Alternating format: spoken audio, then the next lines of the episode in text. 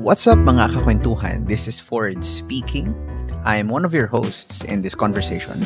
Welcome back to Stories ETC podcast. Nasa episode 4 tayo ngayon ng season 4 called Church Wounds where we bring to a more um, proper light yung kwento ng mga tao from the other side of the conversation. Sa episode na to, hindi tayo masyadong magfo-focus sa personal experiences per se, tulad nung nakaraang um, two episodes natin, but instead, sa one of the reasons why these church wounds exist in the first place. You're listening to episode 4 on missional and worship innovations. Hey yo, this is them, ang other host along with Ford. Drums or no drums? Coffee shops or no coffee shops? Yun yung tatanungin natin ngayon with Coach Faith Bayona, Associate Pastor, Mamsi Church, and why in the world nagiging dahilan sila ng hurtful experiences. Bago tayo mag-dive sa conversations and stories, as always, gusto ko kayong invite sa Kwentuhan Hub. Ito yung online community natin ng Stories ETC kung saan kami naman ang makikinig sa stories nyo. This is a haven for understanding and belongingness. We'll leave the link sa description kung gusto nyo kami makasama. These episodes air live sa Facebook every Sunday ng 8pm kung gusto nyo ng real-time na shoutouts and interactions. Nasa description din syempre ang link.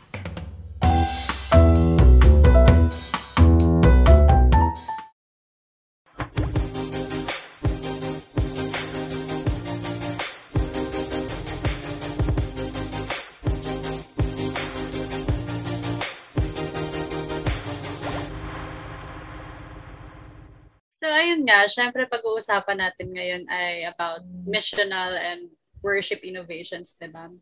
So, meron tayong tradition and merong modern, yung mga pinagmulan natin, kung paano ba nag-umpisa tong yung church natin, yung Christian church, and paano paano siya nagbabago over time, di ba? Mhm. Pero bago yun, syempre gusto natin malaman muna kung ano nga ba yung pinagkaiba ng dalawa, yung tradition preservers and yung modern innovators, di ba? Um, gusto nyo i-share, Coach or Ford, kung ano nga ba yung difference nitong dalawa na to? Right. Um, siguro, ano coach, ikaw muna, ako na. Ikaw na. ah, sige. Ah, hindi naman siguro mabigat yung like sasabihin ko or, or stuff. Pero a very quick, alam mo yun, uh, overview kumbaga on on what's happening at least sa local Philippine scene na ng Christianity. So, as it were, merong supposedly dalawang sides of the of the conversation of the issue pagdating dito. Yung mga ah, yung traditional style meaning anong ibig sabihin nun? Yung mga churches na nagsasubscribe sa conservative way of doing worship of doing church. Ano ibig sabihin nun? Um merong hymns naka-hymn sila.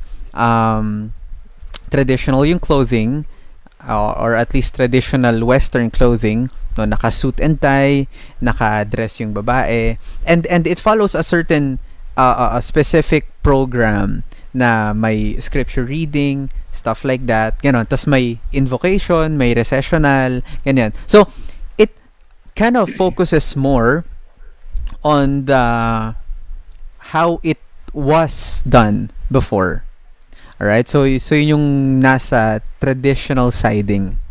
On the other hand, on the underside, ay yung siguro contemporary natin matatawag. Yun yung churches naman na ang kanilang style ng worship tends to um, cater more, I guess, to the younger culture ng ng ng society. Which means ang songs na eh contemporary. So for example Hillsong Bethel Elevation no? At least sa Christian ano ah, Christian framework. And then yung dresses or yung clothing ay mas casual na yung dating. So naka jeans naka t-shirt um, naka jacket ganyan or or what not so medyo ba- bago bago yung itsura. And um where where the problem hindi naman problem siguro where the tension lies I which we will discuss in the, in the in the coming points. Where the problem lies ay yung tanong na anong dapat? No, or, or anong tama? Ganyan. Uh, susubukan natin i-discuss ngayon. Iisipin natin o titignan natin na how do we properly strike the the the the conversation? Kung ano bang tama kung ano bang or meron bang tama even 'di ba? Ganon. Mm. kasi laging ano to laging very very major uh, reason major ng, major totoo ng misunderstanding lagi kapag may nakitang for, for, from the traditional side, pag may nakitang modern, ay, makamundo. O, so kapag tas, from the modern side, may nakitang traditional, ay, makaluma. so, so, so tayo lugar.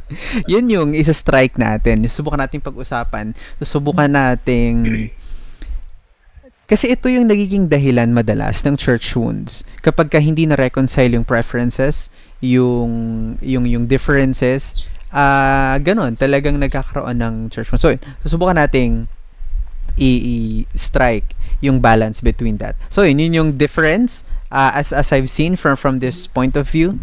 Um, ayun, maybe may dadagdag ko si coach.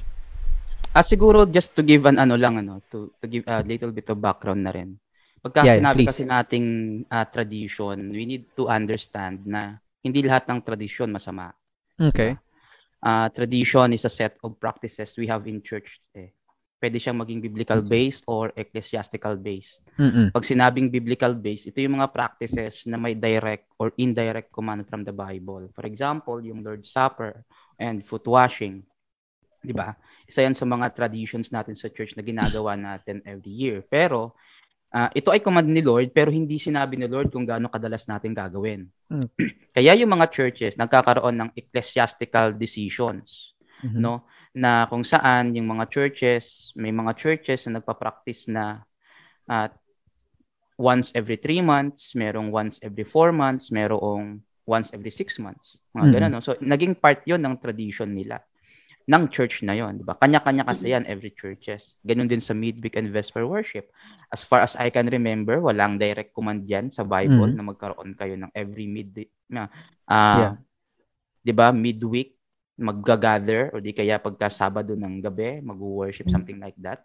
Right. Um walang direct command na ganun. However, we embrace that kind of tradition sa church kasi we believe that it helps us mm-hmm. Mm-hmm. Uh, in our spiritual journey. And yeah. yun nga, we, we, we want to emphasize that traditions are not bad. Okay yon. Si Paul sabi niya sa mga epistles niya na we need to hold on to traditions na itinuro sa atin nagiging masama lang ang tradition if it goes against the biblical commands or the biblical principles. Yun yung sinasabi ni Christ sa Matthew 15 na when, when he was rebuking the leaders of, of uh, the law at that particular time, saying na mas pinahahalagahan nila yung tradition kaysa sa utos ng Diyos. So, traditions should be made to augment or to help our ano no spiritual experience. Innovations, however, is more like for me ano, it's more about breaking away from the century-long, decade-long okay. uh, traditions and creating a new tradition. Mm, exactly. Yun yung innovation. Ano? Mm-hmm. Kasi we are trying to break away from kung ano nang kasanayan na natin. Kasi parang mm-hmm. uh, yung iba nasa nakakasawa na. Di-discuss pa natin yan uh, in depth uh, mm-hmm. later on. But for me, yun yung pagkakaiba noong noong dalawa. Yes. Yeah, gusto kong i-point out na ang traditions ibig sabihin lang ng tradition, kin o traditional ay yung kinagawian. Kung anong ginawa noon, yung ginagawa pa rin natin ngayon. Pero, at, at kung titignan mo, yung kinagawian na yon ay dati naging innovation din siya. So, innovations are simply another way of creating tradition. So, alam mo, mag-innovate ako ngayon, di ba? um, gagawin nating, for example, yun nga, um, contemporary na yung worship, ganito na yung dress up, 50 years or like kahit nga 40 years after, yun na yung tradition. 'Di ba? So mm.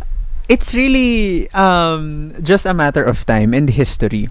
Kaya nga magandang pag-usapan natin 'to. Kasi hindi siya I mean I may be going way ahead of myself pero hindi siya kailangang maging talagang reasons for dissonance and rifts within the church. Kasi pinag-uusapan lang natin dito ay preference and just a matter of time. ba diba? So yun, uh, pag-uusapan natin yun guys. Pero gusto ko lang i-point out, sabihin no, na ang innovations ay magiging tradition din or and tradition on on on the on the same hand ay dati ding innovation. So, alam mo 'yun, um, hi. Surprise. It's the same thing. Kaya, yun. Just want to let you know Yes. that. Sige, Dem. Pero ito na nga, ang million dollar question ng mga tao. ano nga ba? Ano nga ba ang pipiliin sa dalawa? Yung, ano ba yung pros and cons ng pagpili sa either sa dalawa na to? O, or, meron nga bang dapat piliin na isa lang talaga? Ganon. Na, or sundin na isa lang talaga. Yung traditional ba, better ba to kaysa sa innovation? Or Mhm. itong innovation ba na to eh maling i-implement? Ganon. Yeah. Or siguro magbigay tayo ng um, iba't ibang examples about innovations, no? Sige, so sa pagtanong mo na yan, gusto ko rin tanongin yung kakwentuhan natin na yun. Sa inyo guys, which do Ah, you sige. think is better? Um, traditional or modern? Ayan. Yarn! Yarn! Sige, shout sige, out sige. Snow Comment SDA. below. Shout Ano? out kay SDA, sabi niya, si Ford pa rin ang pipiliin ko. Yan! Grabe na talaga. to. Ako talaga Sana SDA, ah. Tingilan mo ako, ah. Talagang lumalalim ang inyong relasyon ah. Ayan, ito pala. Oo. Oo nga, Pero siguro simulan ko na, no? Siguro simulan Sige, ko sige. na yung pagsagot dito sa tanong na to. Um, kung alin ba yung mas better, para sa akin kasi hindi, mo, hindi ko masasabing which is better. I think Mhm. um, it's more like which is um, tawag neto, what works in your context. Okay. Okay. What works in your Mm, own context. mm, Kasi when it comes to tradition, ano, para sa akin, yung pros niya, it provides continuity, Okay. consistency, familiarity, and comfortability. Komportable tayo sa nakasanayan na natin. Kumbaga, naging routine na natin yon And moreover, tra- traditions can keep us rooted talaga. Mhm. no kasi i believe that majority of our traditions has been rooted deeply in the biblical principles kaya natin ginagawa yun because we believe na mayroong mga biblical principles behind that and Mm. Ah, para sa akin kapag ka ganun yung basihan ng ginagawa natin hindi talaga dapat tinatanggalin natin sila agad-agad. Kasi nga they are Okay. deeply rooted in the biblical principles. No? Um kaya nga kapag ka mayroong mga deviation from that routine it might bring disorder or chaos pagka hindi naayos o na-manage ng ng maganda ng maayos Mm-mm. ano? At eto pa yung isa sa mga consequence kapag ka yung tinatawag na familiarity kasi naging alam mo yun makasanayan na natin familiarity might breed stagnation Mm. bakit kasi we want to do what we want we what we usually do Okay. No, we don't want to do anything else. Ang nangyayari, growth is being impeded. Mm, mm, mm, mm, Napipigilan yung paglago. mm. At eto pa, kapag ka hindi na-handle ng maayos ang pagpapagawa natin ng mga traditions, minsan nakakasakal sa ating mga members. Okay. And that causes spiritual death to many of our members. Mas nakakatakot yon. Mas nakakatakot yon. Kaya kailangan talaga nating balansehin. Ano? So when it comes to innovations naman, it provides, for me, no, it provides relevance. Di ba? Kasi we are changing with how the world is changing right now to make our message relevant. Innovators recognize that many of our practices and approaches are no longer appealing or applicable, desirable to the people that we are reaching out. Kaya they are devising ways to bridge that gap. No, ang problem minsan sa mga innovators, kapag ka hindi naging maingat, it may lead to uh, compromise. Okay. Nagiging nag nako-compromise yung faith natin. Kaya dapat na maging maingat din tayo no nagiging mali yung pagbabago na gusto nating mangyari. So, we, we need really to strike the balance between the two. Na gusto nating i-maintain yung a little bit of tradition of the church in in such a way na talagang we can still be rooted in the biblical principles, but at the same time, not too strict, no? With all those traditions, with all those rules and regulations sa loob ng church na nakakasakal na. So we Mhm. have to be a little bit pliant, ano? Okay. Mas maging maluwang-luwang para yung mga members natin makahinga-hinga. Ano, makahinga sila at yung growth ay hindi mapigilan. So that's me. Um, how about you? Ano ang inyong thought dito? Yeah, bago ko siguro sabihin, I just Sure. want to acknowledge our comment section, no? Kasi they're, they're participating Mm. and uh, sabi ko sa uh, modern, iba traditional. Uh, there's Sir Jojo Fodaka. Hello po. Thanks, Sir Jo, for tuning in. Hello, sir. Oo. Marami dito kanina. Let lang, let's go up. Sabi, traditional, modern, traditional. so, iba-iba talaga yung preferences ng, ng mga Yeah. tao. Ah, sabi naman ni Sergio, modest and acceptable within the prescribed norms. Ooh. 'Di ba? Hmm. Um iba-iba. Ah, paano ba 'to? Gusto kong mag-build doon sa sinabi ni Coach Josh. Whichever works in your context. Bakit? Mhm. Bakit ganun? Kasi as we will see later on, yung conversation or or yung tension between traditional and modern is simply existing or, or simply exists within man-made dynamics. Hindi siya necessarily matter of life and death.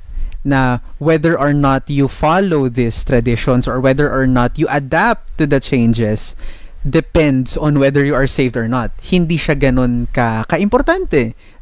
Frankly speaking, no, Ah, ako for example, ah, ako ay currently belonging to an urban missional church, no, Project Grow, Makati, Project Grow Bay Area. So, modern yung style of worship. Si Dem nasa PAC, so tending to the more traditional side and and iba-iba. Pero ibig sabihin ba nun na si Dem or ako ay mas ligtas kesa sa for example si Dem ang mas ligtas dahil traditional siya kaysa sa akin? O mas ligtas ba ako kay Dem dahil ako nag adapt sa changes? It would be shallow kapag ka pag-uusapan natin gano'n. Kasi wala kinalaman ng salvation dito no? Um siguro pinag-uusapan natin yung guidelines yung um paano ba?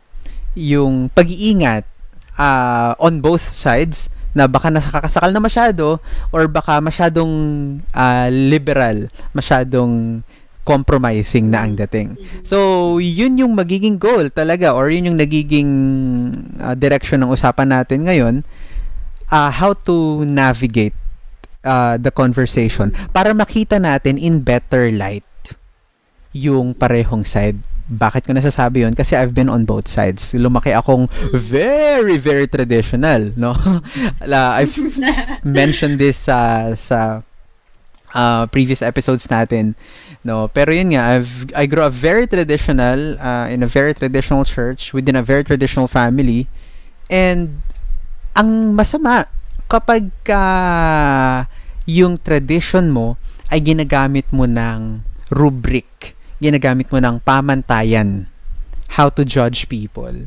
Kapag ka iba siya sa pag iba yung ibang tao sa kinagawian mo, ay ano yan? Ay ano yan? Born again yan. Ay JAL yan. Ay ganto yan, ganto yan. Catholic yan. Na ang nangyayari, no? Um, binabatay natin yung pagtingin natin sa tao batay sa tradisyon natin. And that that's when things become problematic. Kapag doon na nakabata yung how we relate to other people. So, gagawin natin dito, um, titignan natin yung really the, the the beauty of both. Kasi really, I find traditional ways very, very wonderful. For example, kapag ka napapanood ko yung 1970s na show ng The Heritage Singers, anong show yun? Um, basta nalimutan ko na. It's on YouTube eh. Family reunion. Hindi, ah, Voice of Prophecy ba yun? Yung, Ah, Voice of Prophecy. Yeah. hindi, Parang ganun. hindi, parang ano, si... Ah, basta yung matandang, yung patriarch ng Heritage, siya pa, bata pa siya, siya yun yung nagli-lead noon. Isang ah, TVA program sa Amerika. Oh, pag, pag pinapanood ko yun, it, it brings me back. It brings a lot of memories. At sobrang, um, joyous experience para sa akin makinig yon and that's a very traditional siding na style of worship. Pero hindi siya masama. Hindi siya masama. Hindi siya pangit no?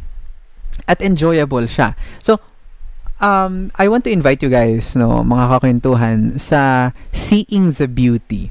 Seeing where the other party comes from pag pagdating sa usaping ito. Kasi again hindi naman siya hindi to sisingil. Ano yun? Hindi uh, nag naging modern ka ba o naging traditional ka? Naging modern po Jesus. Patay! Papatay na kita. Uh, it's not necessarily like that. Ah, ayun, ayun. So, so siguro uh, it's very easy for me to go on a Siguro, tangent, ano, Ford, pero no? Sige, go ahead, Or coach. siguro tanungin natin si Coach Faith what is his take on this Mhm. uh, issue. Yun, ano yung pros and tama. cons ng, There you go. ng both sides. So Coach Tama. Faith, to you, ano yung uh, difference o yung pros and cons ng both sides? Ako naman, ano, um, coming from, kung i-compare ko kasi yung years ko uh, with traditional and uh, yung sa modern, napakahaba talaga ng years of experience ko sa ano eh, sa traditional. Mm. So I was actually nung gumawa ako ng resume ko nung nag-apply ako sa sa sa conference as a as a pastor, as a church planter. Siyempre, ano, kailangan ilagay doon kung ilan yung natendan mong ano, tawag, tawag namin doon ano, yung voice of youth. Yun yung Mm. way of sharing the gospel. So binilang ko siya, tinignan ko yung mga dates, umabot ako ng 19 na voice of youth. Wow. So imagine yung experience na yun. And ano yun, uh, pwede nating sabihin na yun yung traditional way of ano of doing evangelism or sharing the gospel to the people. Mm. Na we we we have a, a two-week program na gabi-gabi na umatid ang mga tao, mag invite ka sa, sa araw o lalo ka sa mga bahay-bahay. So yun yung traditional way ng ng ng evangelism or sharing the gospel. The challenge is nung um, napunta ako ng city, napaka napakalaking adjustment para sa akin kasi imagine hindi mo na pwedeng gawin yung ginagawa ko for for several years na na na, na way of evangelism no kasi um, hindi mo naman madalaw yung mga tao sa mga bahay-bahay nila Mm-mm. kasi ang target namin doon sa sa church plant namin sa Parañaque as katulad din ng sa atin, mga young professionals. Eh, ang mga young professionals during the day, wala sila sa bahay, nasa work sila. So sinong dadalawin ko? Ang laki talaga ng problema ko. So actually ang ang ginagawa ko nasa SM lang ako. Buong araw Okay. nasa SM ako kasi ah, para ma- ma-experience ko ano ba talaga yung city. Walang SM sa amin eh, sa probinsya. Mm-mm. Wala kaming SM doon. Um, wala tayo. Oo. Eh, ang ang mall sa amin ay 3 hours away ang mall sa amin and pupunta Mm. kami doon siguro mga once a month. Pero sa pag nasa Manila ka, parang tinitaran ko sa Parañaque. Karinderya dati. Sari-sari store. ano lang, ano, walking distance lang. Nandun na ako sa SM. Ganun siya. So, um, agree ako sa mga sinabi nyo kanina na it depends sa place. Kasi sa province, it works. Yung traditional Yeah, way yeah, yeah, ng, ng doing, do, uh, sharing sharing Christ ay it works there. Pero pagdating mo dito sa city, um, hindi ka pwedeng, ang tawag dito, na mag-stick ka dun sa sa dati mong alam, kailangan mong alamin kung what will be working for these people na Mm. uh, uh, na pag-ministran mo. So, siguro, yun yung nakikita kong um, pros and cons dito. It depends. Ang magiging problema doon, kung ipipilit mo. ipipilit Yun, mo yun, yung, yun talaga. yung tradition mo, sa- sabi nating uh, magto two weeks na evangelism din tayo dito sa city. Uh, meron pa rin umaattend. Meron pa rin umaattend. Pero depende sa audience mo. Kung ang audience mo ay young professionals, hindi ko lang alam kung a-attend sila. Mm-mm. Ah, hindi pa naman natin na na-try pero alam natin kung nasaan sila during that time. So, depende rin sa audience kasi um, mostly ng mga young professionals ay hindi nila gusto yung nakikinig lang. Tapos nakaupo lang sila for an hour, makikinig lang sila. Ang gusto nila, nag interact with each Mm. other, nag-share ng stories. So, para, parang ganun. No? Pero kung sasabihin naman natin, um, i-apply naman natin siya sa province, yung, yung ginagawa sa city, hindi rin mag-a-apply, hindi rin pwede. Mm. hindi rin siya mag-work. Mhm. Oo. pero there are there are ways kung paano din ah, mapag mapag-work yung mga bagay-bagay. Pero yun nga, nagiging problema kasi kapag ka i-force natin yung isang way of doing something doon sa sa isang culture na hindi naman uh, hindi naman yun yung way of doing things nila. Yeah, bago tayo uh, pumalaot dyan, no, gusto ko lang basahin yung ilan sa mga comments ng ating mga kakwentuhan. Sabi ni Jorel, uh, we should recognize and acknowledge the contribution of different cultures in worshiping God. Musical forms and instruments uh, vary greatly in the worldwide Seventh day Adventist family, and music drawn from one culture may sound strange to someone from a different culture. Kinote niya daw from the Adventist Philosophy of Music, uh, Journal Guidelines 2004. Sabi din ni Sir Joe Fodaka, educating the members will prove to be crucial and in maintaining harmony and understanding. Tapos, sinundan niya ng religious prejudice is sin. So, mga kakwentuhan, do you agree dito? Um, ano sa tingin niyo mga pros and cons ng modern and traditional worship or, or like, alam mo yun, ways of doing thing? Uh, comment it below and uh, and we'll see. 'Di ba? Pero ikaw gusto ko lang malaman yung uh, insights dito ni coach coming from um, almost the same experience as as Coach Faith, how did you see the the tension between the two? Um, honestly, mm. there's a tension sa akin sa sa part ko. Nung nung time na nandoon pa ako sa sa side ng uh, nung nung time na traditional way pa lang yung ginagawa ko. Syempre hindi pa ako hindi ko pa na-explore eh, taga province ako eh. So hindi ko alam na yung culture sa city. Tapos nakita ko na may mga may uh, may different na na way of sabi nating doing worship, yung songs na ginagamit ay kakaiba. Ang nafi-feel ko nung time na yun ay parang um, uneasy ako. Mm. Hindi ko hindi ko feel yung ganun kasi hindi yun yung nakasanayan ko. Mm. So um pwede nating sabihin na ang, ang maganda doon, hindi ako masyadong ano, hindi ako vocal. Kapag ka meron akong naiisip, okay. nasa akin lang. Ang problema kasi pag sinabi ko, di ba? Malamang may na church bond ako doon. Nakapagbigay ako ng church bond kapag ka ginawa ko yun. So, um, siguro, uh, for me, um, sa experience ko, magandang maganda yung naging yung napuntahan kong isang church na kung saan um, even though traditional din yung way of worshiping nila, pero sama open sila. Mm-hmm. Naging open sila sa sa sa ganong um, sa ganong way of doing doing things na um, willing sila na makinig. Yun yung maganda eh. Willing sila na, na, na makinig. How about Ford, you, gusto Coach? Ko mag, ano, ah, sige, go ahead, them. Gusto ko mag, ano, agree kay Coach. Kasi ako, lumaki talaga ako sa traditional din. Ever since, mm. diba, bata pa lang ako. Dito na ako nag-church sa Pasay. Pero, hindi ko pa alam, hindi pa uso nun yung, ano eh, yung urban ministries, diba? Mm. Pero, nung sinama mo ko sa Grow, naalala mo yan? Sa first hindi, kong hindi sama sa... yung first kong sama sa Grow Alabang. Ay, hindi Basta may may napuntahan kaming ano pala bago 'yon. May napuntahan kaming church. Pero ano siya, hindi siya Adventist. Pero Christian siya. Sa may mm. Makati. Victory ata yun. Basta yun. Tapos na-culture shock din talaga ako. Kasi mm. sanay nga ako sa ano, sa, yun, yung sa traditional na very ano ba, solemn, ano bang term dapat gamitin? Basta yung makikita mong mahinahon, yung mga tao, mm-hmm. ganyan. Yung Timid. expression ng mga tao, yun, parang gano'n. Basta yun.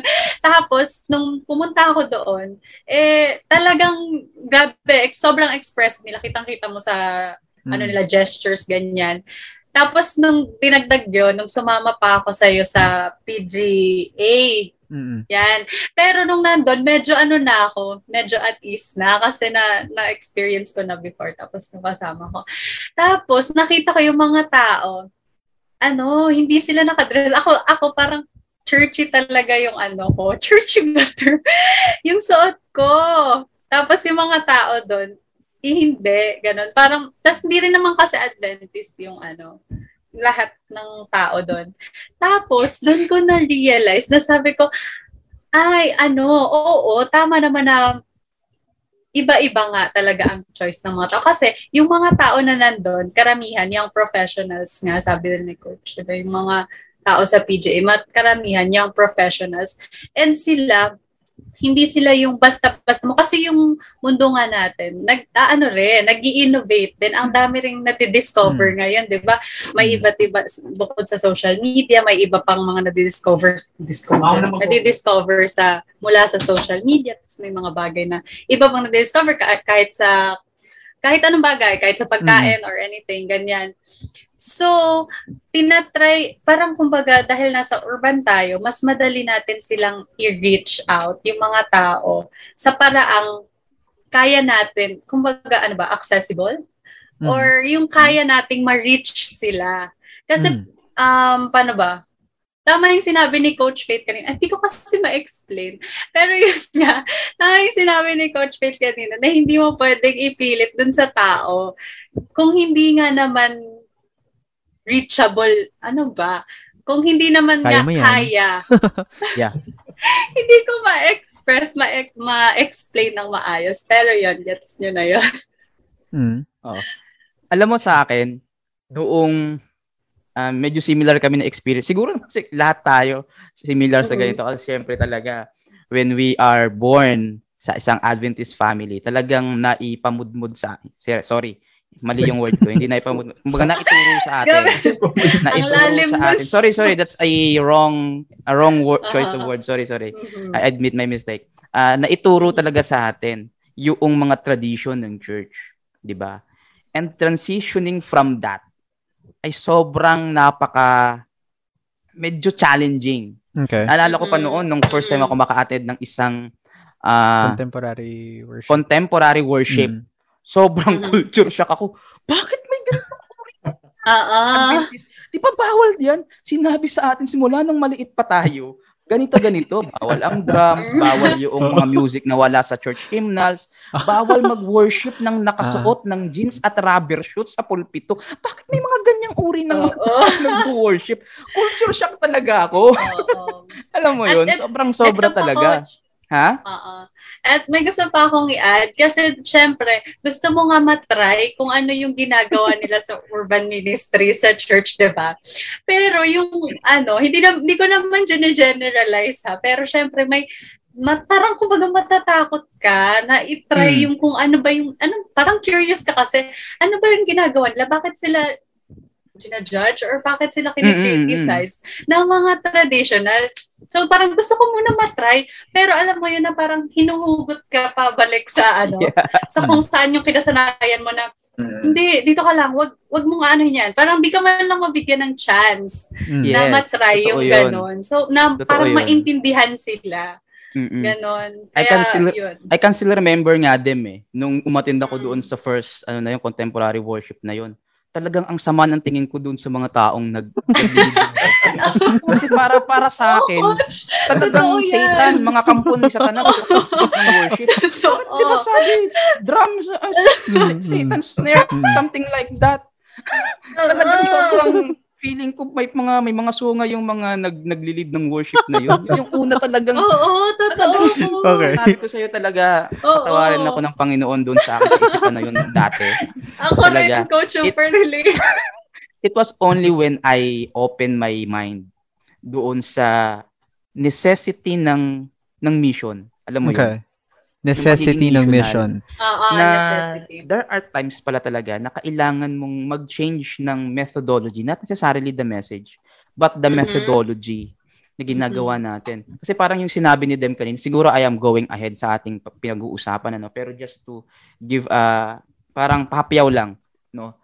Ah, yung mga ni-reach out natin for example sa city, yung mga galing sa mga Christian evangelistic evangelical churches, they are used to worshiping the Lord with drums, they are used to worshiping the Lord with their casual attire lang.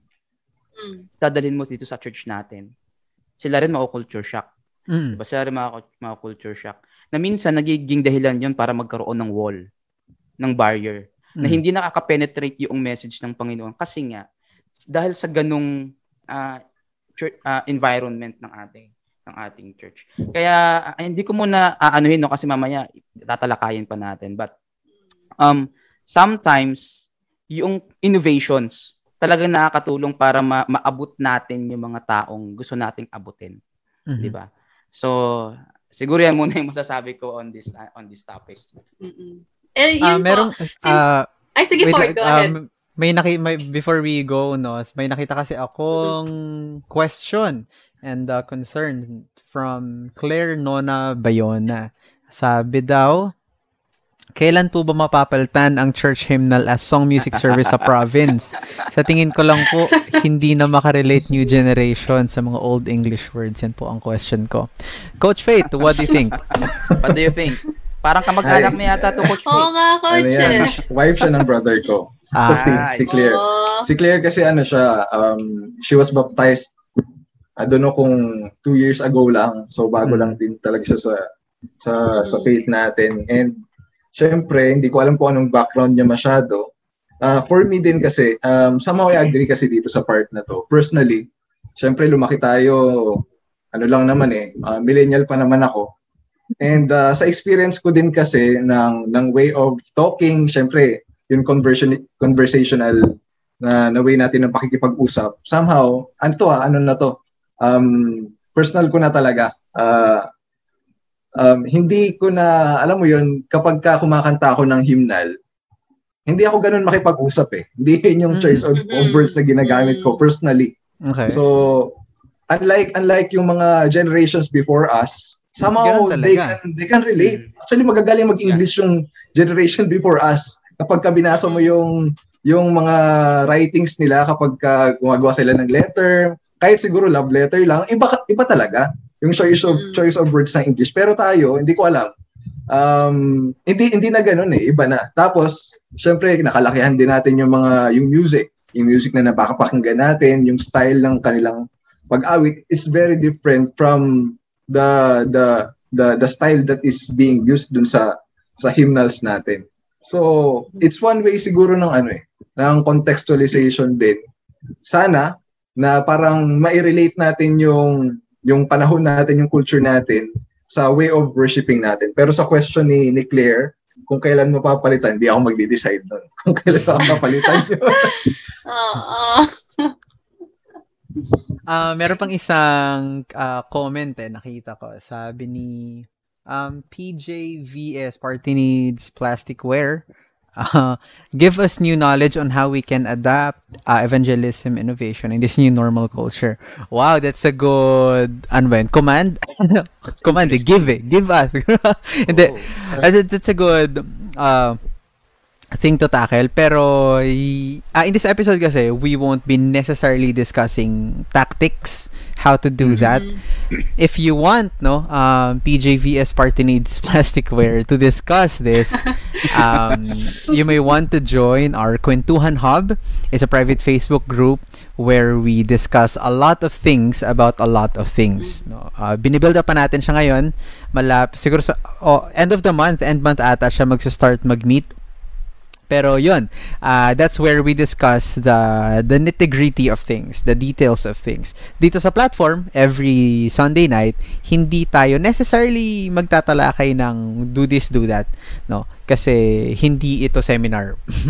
no, hindi siya, hindi, hindi siya ganun. This is simply a platform for awareness. And then, pag naging interested ka, pag, uy, I want more of that discussion na, then we will create that discussion, have, have that discussion, which will take place nga in our kwentuhan na. Pero thank you, thank you for that. That's very, very important.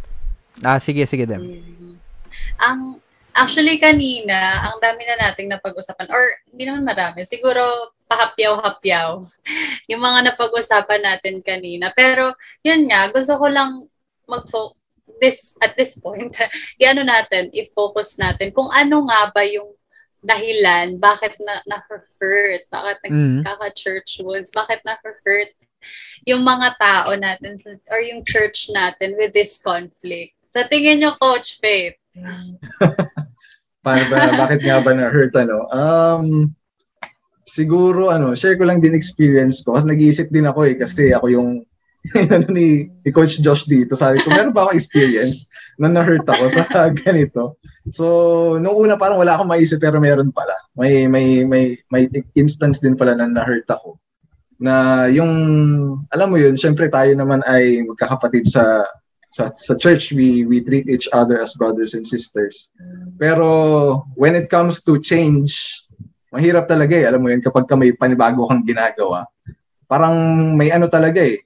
Alam ko rin naman yun kasi ganun din naman ako dati. No? Kapag ka may kakaibang ginagawa, sabi ko, hindi, mali yan. Hindi dapat ganyan. Mm. Pero nung ako, naka, ako na pala yung nandoon sa part na yun, na may iba na akong ginagawa sa, sa kaysa sa nakasanayan, ay ano rin pala, may magre-react ding iba, tapos ibabado din sa iyo na sasabihin na hindi yan tama. Hindi maganda yan. Tapos may, may dadating pa na sasabihin na sa ibang spirito yan. spirito ng kaaway yan. Mga ganun pa. So, alam mo yun yung, um, buti sana kung hindi kayo magkakilala or hindi, man, hindi naman kayo close. Pero mahirap siya manggaling, lalong-lalo na kung sa taong ina-expect mo na parang alam mo yung susupport sana sa ministry mo, pero kabaliktaran yung nangyari. Na parang to the point na parang um, ang tawag dito, tatanggalin ka niya sa buhay niya. So may experience Okay, akong wow. ganon na napakahirap. Actually, iniyakan ko yun nung, nung instance na yun na parang ika-cancel ka talaga niya. Tatanggalin ka niya sa buhay niya kasi magkaiba kayo ng, ng Mm. pananaw in doing ministry. Mhm. So, isa yun sa mga reasons kung bakit na-hurt sa mga ganitong pagkakataon. At ang isang bagay din doon, um, wala wala siyang experience doon sa sa ministry na yon sa sa ginagawang sa sa church planting um, endeavor na yon so basically inisip ko hindi niya naman naiintindihan talaga kasi hindi naman siya immersed doon samantalang uh, for for myself um, um, medyo matagal-tagal ko rin na ano yung transition ko going there Mhm. kaya sa mga naintindihan ko rin siya kaya lang ang masakit doon parang tatanggalin ka niya sa buhay niya Mm. Ganon yun yung masakit. Totoo. Yun Siguro yung gusto kong... sa mga reason. Ah, sige, go ahead, coach. them. Siguro isa pa sa mga reason kung bakit na-hurt yung mga tao kasi nga yung- nagkakaroon ng unjust and unfair characterization. Kapag ka ginagawa mo yung isang bagay na to, parang nadidemonize eh. Katulad ng sinabi ko kanina, di ba, yung tingin ko sa mga taong to, parang demonyo, kampon sa tanas. Sabi ni Coach Faith, parang ibang espiritu. yung, yung sumanib sa kanila, hindi Espiritu Mm. Santo, espiritu ng demonyo eh, no? Parang ganun, kaya nadidemonize eh. It was only when I became one of them na Mhm. naramdaman ko yun. Ako mismo nakaramdaman, sama pala talaga ng kaisipan ko noon. Mm. Kasi Totoo naramdaman yan, ko totoo yung tingin, naram, na, nare- napakinggan ko yung mga masasakit na salita, yung mga, ay grabe talaga. Ah, may, may point din na talagang iniyakan ko yung mga nasabi sa akin dahil lamang sa kakaibang approach na ginagawa. So talagang, um, bakit na-hurt yung mga tao? Kasi nga, dahil sa unjust and unfair characterization Mm. ah na, na nagko-cause ng alam mo yung caused by the criticisms caused by criticisms yung problema din na minsan sa mga innovators kasi nagiging nga pinipersa nila yung kanilang church na magbago Mm. when the church is not yet ready for that Yeah, yeah, yeah, so yeah. yeah. sabi nga kanina ni Sir Joe ba yun na na kailangan talagang crucial yung education so bago ka mag-implement ng ng innovation you have to Make sure they understand. members. Bakit kailangan natin ng innovation Mm. kasi kung walang kailangan baguhin, wag niyang wag magbago. 'Di ba? Kung Mm. if the things in your setup, in your own context, yung inyong mga ginagawa is still applicable and you are growing in that, there's no need for for you to to innovate things, Mm. 'di ba? It is only when the time that when your traditions, when your practices is no longer applicable, no longer uh, progressing the way it should be, na doon Mm. na kayo magpalit ng ng mga ginagawa. So dapat talaga uh, we have to educate our members on that matter din. Nagiging delikado yung usapan kapag ka nagbabago lang for the sake of pagbabago. And hindi, Mhm. f- ah, alam mo yun, for the bigger purpose of reaching people for Christ or growing as a person, stuff like that. Pero maiba lang, mabago lang, th- that's where we get derailed. Kasi sabi nga ng isang old American adage, if it ain't broke, don't fix it. Di ba? So, ah hindi kailangan ng pag-aayos kung walang ayusin. So, if the traditional setup works for you, then by all means, alam mo yun, ah, mag-improve ka na lang doon, stuff like that. Again, laging ko quote yung tweet na yun ni Dan White, di ba? Sabi niya, binapastor in a mega suburban mega church in a li- liturgically hip church binapastor in an urban missional church doesn't matter the style Sabi niya, if your church doesn't experience the grace-soaked there for you in your darkest hours moments, then it's all a waste of time. Ibig sabihin, what matters really is the content, is the essence of the church, the, the, the DNA, as we say, di ba, in missional terms of the church. It's really just a matter of, I mean, it, this is really like, ano, style eh, style lang siya, really. Outer appearance lang siya. What really, really, really matters is how the church relates to each other. Kasi, yun, uh, gusto kong siguro, siguro mag-add on, on on why people get hurt in this conflict. Kasi kapag ka tinuring natin na tama agad yung sa atin, yung kinagawian natin at yung nag-iba doon, yung nag-divert doon, yung hindi ka pareho noon, eh mali ka agad. Yun. Very good yun. uh, mag-a-adapt tayo ng very judgmental mindset. Kasi porke hindi lang niya ginagawa yung ginagawa mo, hindi lang ganyan yung services niyo, eh masama ka na agad, no? Kasi yun, ayun din yung naranasan ko nung una kong nakakita talaga ng mga ganun. ko, wow, drums, grabe. Ano nang nangyari sa mundo ngayon, 'di ba? um, na hindi, it's not necessary to pass that judgment. Pero bakit ko yung naisip? Kasi I was lacking education. I was lacking awareness. Hindi ko alam kung anong dapat kong isipin. Hindi ko kasi alam yung context eh. Kaya, nag-judge na ako kagad. ba? Diba? Um, there's this, there's this uh, comment by from Sergio. Sabi niya, hurting comes from the method of from the method of rebuking, correcting, and reminding. Pag walang love, concern, and brotherly spirit, masasaktan lang yung kapatid. No, never rebuke a brother by stripping their dignity as a person. That's very true. No, whatever we do really within a church, kasi this is all personal eh. Hindi natin pwedeng i-separate yung personal life sa church life. Hindi siya like work-life balance. Hindi ganun. This is all personal we are here, we are doing this podcast, missionaries are doing their thing overseas or urban, pastors are doing this not because it's their work, but because we believe in this calling. Kaya hindi mo pwedeng i-separate ang personal and church life. It's always personal. Jesus called us to be personal. Uh, why did I say that? To emphasize na whatever we do in our lives, whatever we do in our church is always intertwined. Hindi pwedeng ipaghiwala yun. Kasi how we relate to them uh, uh, reflects how Jesus relates to us, how we understand Jesus. Ayun. Uh, sige, sige, Coach Faith or them? The, the, the question or what? Um, di ba, syempre na pag-uusapan nga natin yan na lagi nagkakaroon or madalas nagkakaroon ng conflict talaga yung way ways of worship ng dalawang to ng traditional and ng ng at present 'di ba yung mga tulad natin tulad natin uh, basta yung innovative ganyan. Pero ano nga ba yung issues talaga na ayan. talagang kumbaga pinag-aawayan o pinagdedebatehan ng dalawang parts na to dalawang parte na to? Si Coach Faith po, kayo. Tingin Ako siguro ang una yung ano, yung way of worship, yung tinatawag uh-huh. ano siya eh, ang tawag yan liturgy, yung pagkakasunod-sunod uh-huh. ng ah, liturgy. ano matawag doon, yung program. Like sa sa atin, syempre meron tayong Sabbath school, after ng, yung Sabbath school may ano siya, may sunod-sunod dyan. Eh. Mm-hmm. Um, uh, merong awitan muna, tapos may opening prayer, tapos may welcome remarks, tapos may mm. special music, may mission spotlight. So yung yung ganung pattern.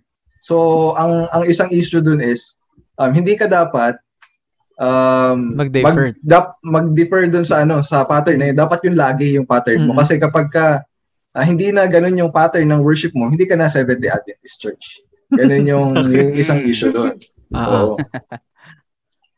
so anong masasabi niyo doon okay lang ba yun okay lang bang uh, baguhin or dapat mag-stick tayo doon sa sa pattern na yun Actually sa akin ano, Coach Faith no. Siguro we are as speaking on the same ano dito Of same bad, course. bandwidth. na para sa akin hindi naman talaga ka I don't know, when it comes kasi to, to liturgy, as long as the key components are there, ito yung sinasabi ko na dapat alam natin yung principles eh. We should focus more on the principles. Dapat alam natin yon. Huwag tayong mag-focus doon sa practices. Mm, Kasi mm, mm. doon wow. nagkakaroon talaga ng ano eh ng ng pagtatalo. Kasi yung mga innovators, they are trying to to make things different based on the biblical principles they believed in. Mm. Ah, nagiging pagtatalo lang siya kasi yung mga traditional, they believe on the principles but at the same time, sobrang higpit nila when it comes to practices na kailangan yung mga practices hindi dapat ma- malabag Mabago. pagka nalabag yon doon nagkakaroon ng problema. Sa demonyo ka na pagka nalabag mo yung practices. Which Mm. is, hindi naman ganun. Kasi yung mga practices natin, tulad niyan, yung pagkasunod-sunod ng, ah, ng, ng program o ng service, di ba? Merong ah, Sabbath school, lesson review, may prayer, something like that. May promotional pa yung iba, may mission spotlight pa. Ganyan, ganyan. Eh, merong mga worship ngayon ng Saturday na hindi na ginagawa yung lesson study Mm. ng Saturday. 'Di ba? Wala silang tinatawag na Sabbath school, ika nga. Pero meron din silang pag-aaral ng ng ng Bible, no? Na hindi ginagamit yung traditional nating mga lesson study reviewer, 'di ba? Pero meron silang sariling ginagamit na na mga uh, basis ng study nila na kung saan doon umiikot yung discussion. Mm. Because in their own context, mas need nila yung topic na pinag-uusapan nila kaysa doon sa ginagamit na lesson Mm. review material, di ba? So walang problema sa uh, lesson review material, they are helpful sa ating sa karamihan ng ating mga churches. There's nothing wrong about that. Uh, ang sinasabi lang natin dito that yun nga sabi ni Coach Faith kanina, na kapag ka hindi natin ginawa yun, wag sana nating isipin na hindi na tayo Adventist. Hindi po ganon. Tandaan natin kapag ka ititrace natin yung history, yung Sabbath school, kung tutuusin, that's from Sunday school. Mm. Pinopya lang natin yan sa Sunday, sa mga Sunday keepers nating mga kapatid. 'Di ba? So, um, what I'm saying is that talagang dapat hindi tayo mag-focus doon sa mga practices na yan, kundi yung mga prinsipyo, Mm. mga principles. Kasi kapag ka doon tayo nakafocus, I believe na mas marami tayong magagawa at mas marami tayong maaabot. Kasi yung Mm. prinsi- yung pra- yung yung principles yung ating pinangahawakan. Coach Josh, gusto ko magbigay ng oh, wait lang, ulitin natin 'yun ah. You, you you said you mentioned no na we should focus on principles and not practices. And I think that's very very profound, no. Kasi gusto ko magbigay ng examples. Um yung nakagawian natin, ito, it's always cultural. It's always socio-culturally influenced. Bakit natin nasabi yun? Ito, ah, e- example, no? Adventists originated in America. So, whatever our practices are, ay nagmula sa American culture, at least 1800s culture. Yung uh, na, na nakakla, naka, naka, yung congregation eh naka-row, no? Tapos may papasok na speaker sa harap. So, it's like an audience type performance. Not, hindi uh, performance in the same uh, in in the sense na merong observers at merong leader na nagli-lead ng kung ano man, no? And that's a European way of doing things. Bakit ko nasabi yon? Kasi let's go for example to, to the Pacific Islanders, to the Hawaiians, to the Samoans, to the uh, native New Zealanders o mga Kiwi. Ang kanila bang like way of worship, their traditional way of doing ay naka-classroom style? Hindi. eh. Nakapabilog sila eh. Nakapaikot sila around a certain bonfire, for example. And that's where they do their rites. That's where they do their rituals. So, nung pumasok ang gospel message sa kanila, ganun din yung way of program na ginawa nila. Paikot din. Kasi that's their culture. That's their way of doing things. What I'm trying to say is this. Laging attached, laging nakakonekta, naka-embed yung kultura natin on how we express. And it's not necessarily wrong to adapt our culture into that. Magiging mali kapag ka inimpose natin na dapat European way lang, na dapat Eurocentric way of doing things lang, na dapat nakahanay sa congregation, sa upuan, sa, sa pews, tapos may papasok. Ganun lang dapat. Kapag ka umikot na tayo, uh, of the devil, yun yung nagiging mali. Kapag ka inimpose natin ang one culture upon another. Bakit? Kasi expression yun. Individuality yun. Subjective ang kultura. Yun, no? So, so I, I want to, to say that and flesh it out dahil pinag-uusapan natin to. Uh, really, worship is expression. No? At pinag-uusapan natin ay yung program flow. And that's just it eh. Program flow lang siya. So, hindi siya uh, biblical principle. Hindi siya biblical principle. It's simply just that, a man-made institution. Is it bad? No! It's helpful nga eh. It mm. becomes bad kapag ka inimpose natin sa ibang mga tao. Pag pinilit natin sila na, hindi, dapat ganito lang din ginagawa ninyo. Ba? Diba? Because mm. that will be oppressive. That will be forcing people to do things. Eh, hindi naman tayo ganun. For example, native Filipinos, no?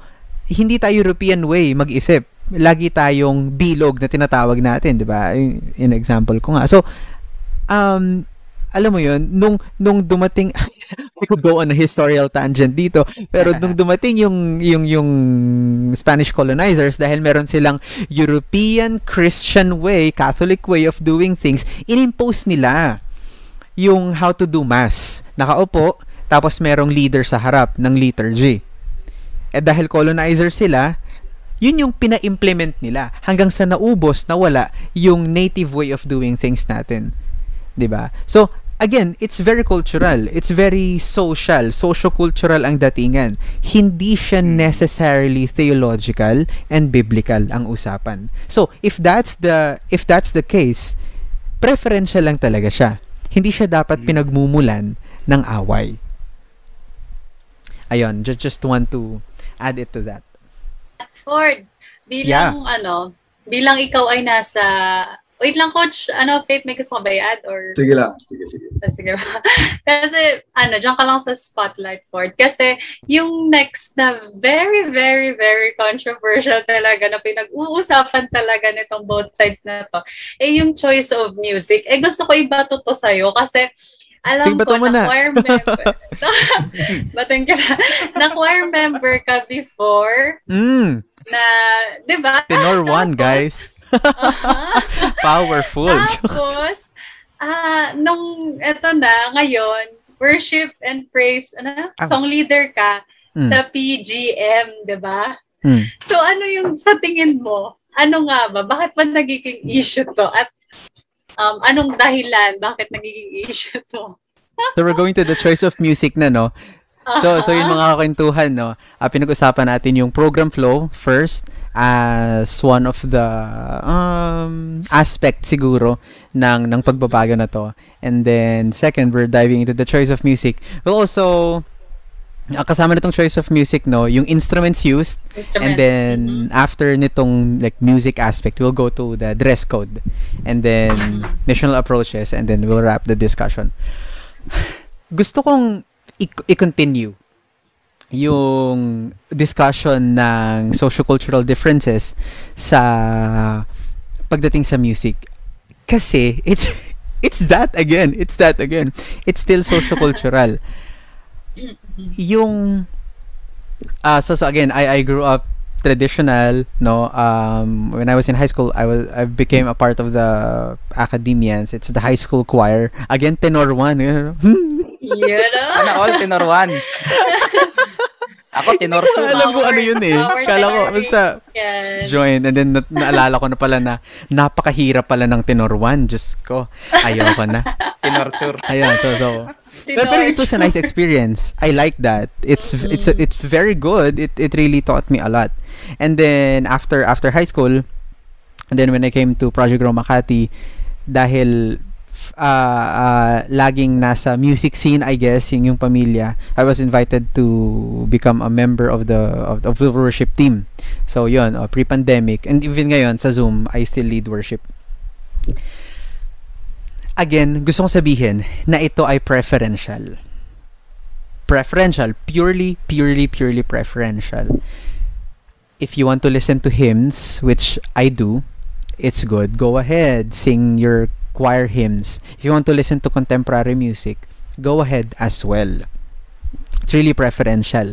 Bakit? Kasi, it's still socio-cultural. Meron bang choirs sa native Hawaiians?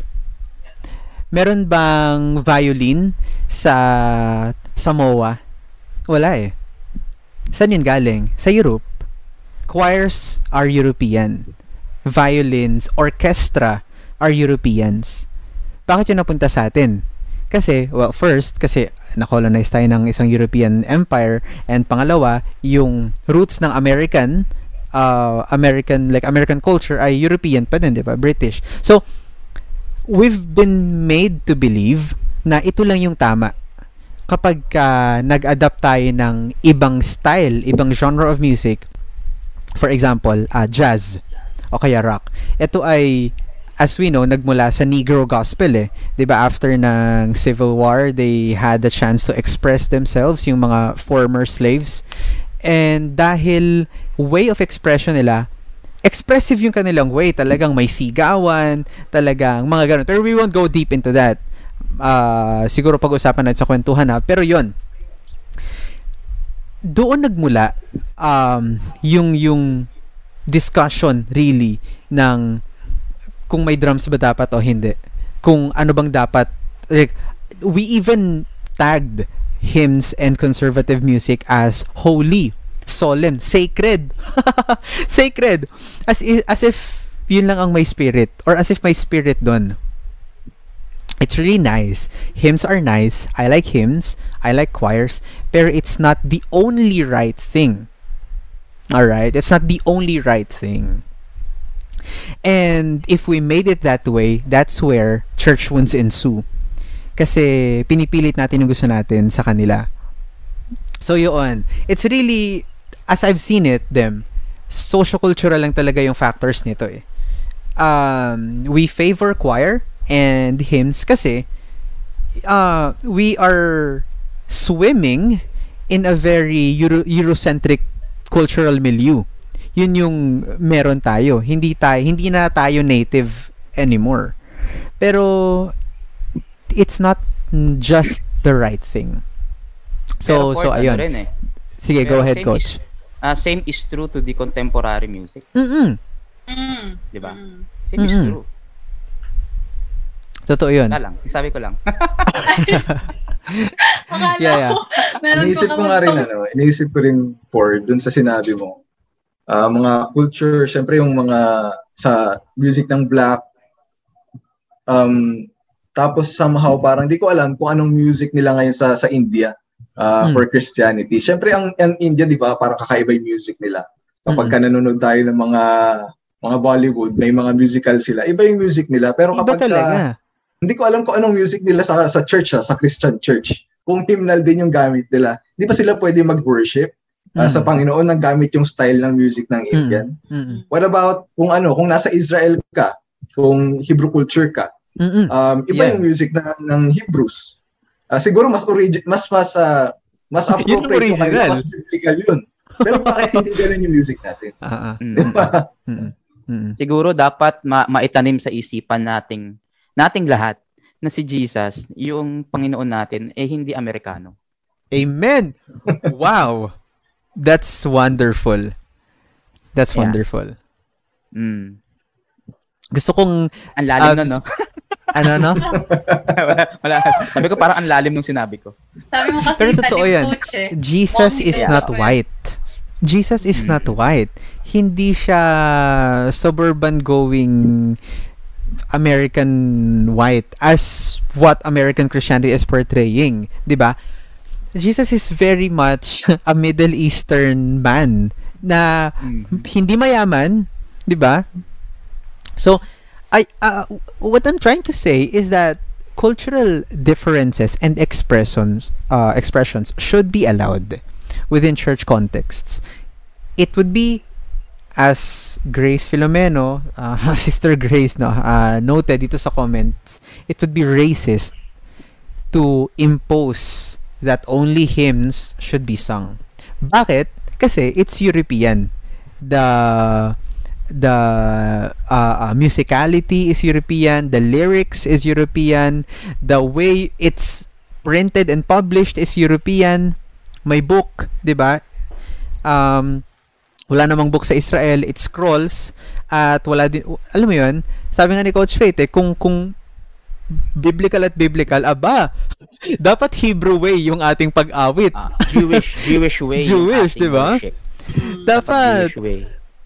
Mm. kung paano kumanta si Haring David sa Psalms, dapat ganun din yung ating pag-awit. Oo. Which Pero- is da- dancing is part of their worship. 'Di ba? 'Di ba? Pero hindi na siya necessarily ganun kasi hindi natin yun kultura. Kaya um expressions should be allowed. Cultural expressions really really really should be allowed. Mm. Siguro gusto kong i-take tong opportunity na to about instruments. Ah, very much for drums, electric guitars, electric bass, ah, synth siguro, mga synthesizers. How how is this a problem in our church, uh, Coach Faith and Coach Josh? And what can we do to navigate uh, the tension between the two? Siguro unahin ko si Coach Josh. Um, napakadali lang sagutin yan, no? Kung ating pagbabasihan yung uh, guidelines, official statement natin when it comes to music. So, sobrang ganda doon, sobrang balanse. Doon sa, sa mga standards, mga standards, sa guidelines. Yung isa doon sa, isa sa mga uh, pinupromote na dapat um, kinakikitaan noong pagiging noble, pagiging pure, 'di ba? Yung nasa Philippians, no? At the same time, kapag gagamit tayo ng instrument, kahit ano namang instrumento kasi eh, kapag ka mali yung way ng paggamit, hindi nagiging maganda. Hindi Mm. talaga siya pasok sa sa essence ng pagpupuri sa Panginoon. Kahit pa piano 'yan, eh kung ah harabas ka kung magpatugtog ng piano, eh di hindi pa din maganda. Kahit pag Mm. gitara lang yan, kung talagang mala metal yung pagtugtog mo ng gitara, hindi pa rin talaga ano yan. So, um, nasa paggamit eh. No, it's Mm. not the instrument itself, but Mm. nasa paggamit Mm-mm. no noong instrumento. No ngayon, ang pinakamainit kasing issue dito yung drums eh. Yan talaga yan. Ah, pwede lahat ng instrument liban sa drums. Parang ganun yung nagiging Mm. nagiging contention ng karamihan, no? Which maybe para sa akin, ano, para sa akin, um, nagiging masama yung paggamit ng drums kapag ka wala talaga sa lugar. Kaya Okay. same with any other instrument. Kaya nga nasabi ko kanina, same with any other instruments. Kapag ka mali ang paggamit niyan, ay hindi maganda para sa pagpupuri sa ating Panginoon. Kasi minsan yung drums, um, nakaka-augment siya eh. Nakaka-augment siya sa mga, alam mo yon sa ating mga nararamdaman. Ito yung mga ayaw ng mga traditional people. Kasi daw, it affects our emotions. Mhm. Eh, ano ng problema doon? It affects our emotions. Music, it- yun yung purpose Music ng is music, di ba? for affecting Mm. emotions eh. affect emotions. Instrument is used to affect emotions. Eh, Ano ang problema doon kung kung yung drums nakaka-augment para sa ano natin, sa emotions natin. Eh kasi daw nagiging irregular yung heartbeat natin. Talaga, eh, nag-exercise nga tayo, nagiging irregular heartbeat natin. Ano Oo. ang problema? Mm. Anong problema? Ano, yun lang yung ano ko, yung sa, sa mga ah, parang ah, tanong ko kapag kayo yung inaibabatong katanungan.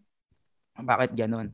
Ah, in fact, I conducted a research on that no, nung nasa music pa ako. Ah, yung kumukuha ko ng principles of music sa AUP noon. Ah, it- yung professor ko na at that time, ah, itinak sa akin yung yung effects ng rock music Mhm. Mhm. yung effects Okay. ng rock music. Siguro sinis ang inaakala ng teacher ko, I would be presenting something na talagang super duper ah, negative on the rock music. Mm-mm. Nung nag-present na ako, i-present ko yung both sides ng conversation. Ah, may mga nagsasabi na yung rock music ay negative sa ating emotions. Mm-mm. Pero may mga psychologists din na nagsasabi na yung rock music nakaka- nakakatulong din.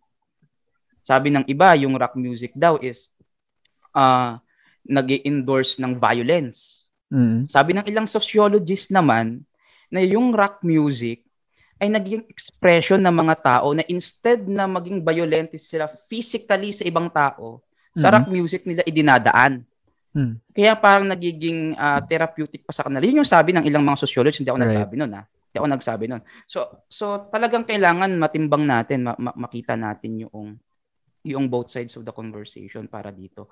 Now, yeah, pagdating sa instrument sa gaya na sabi ko, kailangan talaga mayroong level of control kahit paanong instrument ang ginagamit mo.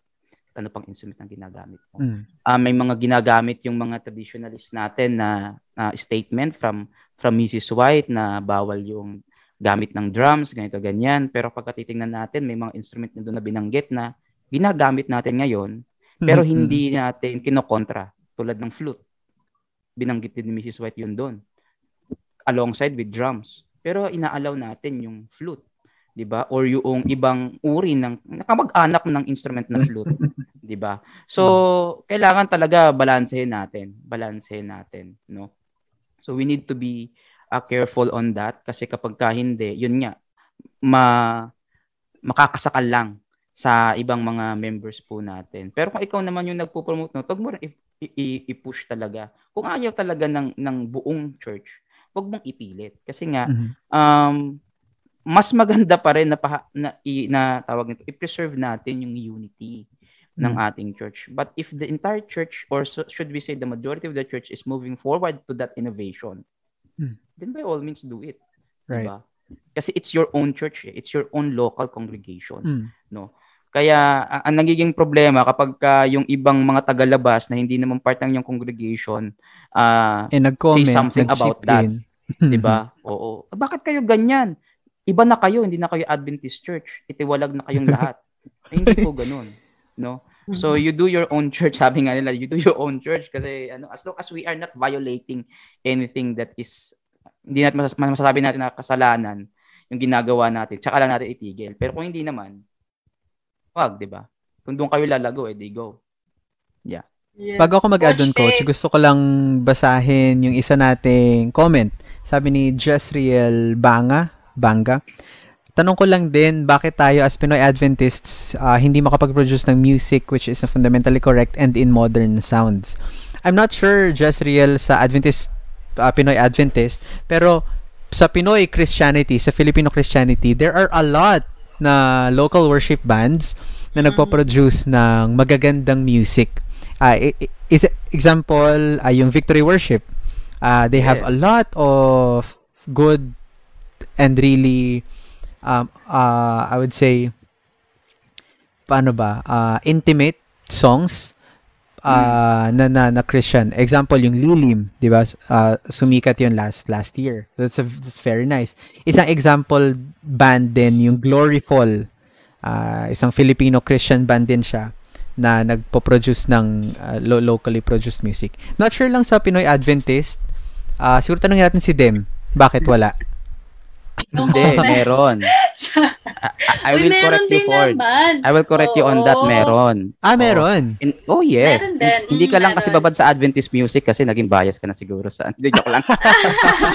You can say that. Meron Trinol, si Ford bigla. eh. Hindi. Ah, so Ah, meron. one thing na ano na natuwa rin ako sa at least dito sa ano no dito sa ah, conference natin that we are calling for Adventist composers talaga. In fact, we produce ah, volumes of tawag nito records eh music Mm. records na talagang Adventist musicians, songwriters, composers talaga yung gumawa. At Mm-mm. ang gaganda, maraming magagandang mga songs na na, Totoo. na tayo. Oo. Yeah. For tsaka nga pala, host ang lola mo sa Music and Praise na program ng Hope Wow. Channel. Okay. ano, meron nga, ina-encourage nga ang lahat talaga na mag-send din ng mga original compositions. At meron, ang gaganda din talaga ng mga ano nila. At saka makikita mo na ve- yung raw yung song na alam mong from the heart, ganon. Kasi Mhm. sila mismo yung nagsulat, sila yung mismo yung tumutugtog ng Mm. instruments na yon. So, doon makikita na ang, ang galing. May, ta- may talent talaga. Wow. Totoo. Ayun. So yun po, um, Jezreel, ah meron pala, marami pala tayong locally produced na, na Adventist Christian Yes. music that ah, siguro di ko alam, is it available on YouTube or Spotify, Mhm. iTunes? Ah, yun ang hindi ko alam. Hindi I ko think you have to sure. pay for Ah, something channels, for hindi natin sure. Pero meron. Ah, Yes, meron. Yun, manood daw kayo nung, ano yun, Praise and Music, them? Uh, music and praise, 7.30 to 8.30. Oh, yun, Every no? Saturday. Ayun daw. Naman pala. Diba? Host daw siya. So, yeah, watch Minsan that. lang. Pero si Coach Faith may gustong sabihin. Go ahead. Ako naman, Ay, ano, wait lang. Ah, siguro isabay na natin tong question ni hmm, Korean characters. Hindi ko mabasa. Pero sabi, Okay. bakit po yung ibang church pinagbabawal sa pulpit yung gestures at papikit-pikit kapag kumakanta? okay. Ano? Ah, bato natin kay Coach Faith yan. Sige, Coach Faith, go ahead. Yan, tama. Siguro kasi ano natin yan naging part ng standards natin siguro or um, actually may guidelines kasi yan eh sa sa pagkakaroon ng music sa church natin. Hindi kasi advisable daw na maging performance. Yung ano, syempre kapag ka ba nanonood ka ng performance, ah yung yung singer talagang may papikit-pikit siya, may gesture siya Feel kakaiba, Mhm. feel na feel niya, parang gusto niya express through that. Mhm. Tapos, ang nangyari kasi, ay parang nasa center na sa kanya masasabi na to, ang galing nitong kumanta. Ah, parang idol ko na to. So, syempre ayaw natin, sa, sa church, ayaw natin yung idolatry na tinatawag. So, yun yung iniiwasan. Parang ma- ma- magagaya, mailalagay daw natin sa sa church yung practice na nakikita sa labas. Um, sa sa palagay ko naman, the challenge here uh, will be um, dahil lang ba merong gestures na ganun, dahil lang ba pumipikit yung kumakanta, ay tinataas niya na yung sarili niya. Yun yung, yun yung question nun eh. Um, nakikita ba natin kapag ka yung isang tao ay nasa pulpit siya, kumakanta siya, para ba tayong si Jesus na nakikita natin yung laman ng puso ng tao? Mm. Mhm. Siyempre hindi. Ang sagot doon ay Hmm. hindi. So, siguro wala tayong um, karapatan na na-judge yung taong kumakanta. Um, although, meron naman talaga. Possible naman kasi talaga yun eh. Mm. Na, na kapag ka ginagawa, ginagawa mo lang siya just to to show off. Mm. Pero pwede na din namang hindi, hindi nga natin ma-judge yung ano eh, yung heart. Pero pwede rin naman na kahit wala kang gestures at kahit hindi ka pumipikit, ay nagpapa nagpapakitang gilas ka pa rin. That's still Mm. possible. So, kaya nga hindi pa rin natin ma-judge yung heart na porque, ay, ito okay ito kasi hindi siya pumipikit, wala siyang gesture, nakatayo lang siya. Hindi ito nagmamagaling. Hindi mo rin pwedeng sabihin yun. So, um, isang bagay din gusto kong i-share. Um, nung dati na nasa na hindi pa ako open sa sa modern way of doing worship. Kapag ka nakaka-experience ako ng ganyan, naalala ko dati merong fellowship dito yun sa ano eh, sa may Pampanga sa Klaa.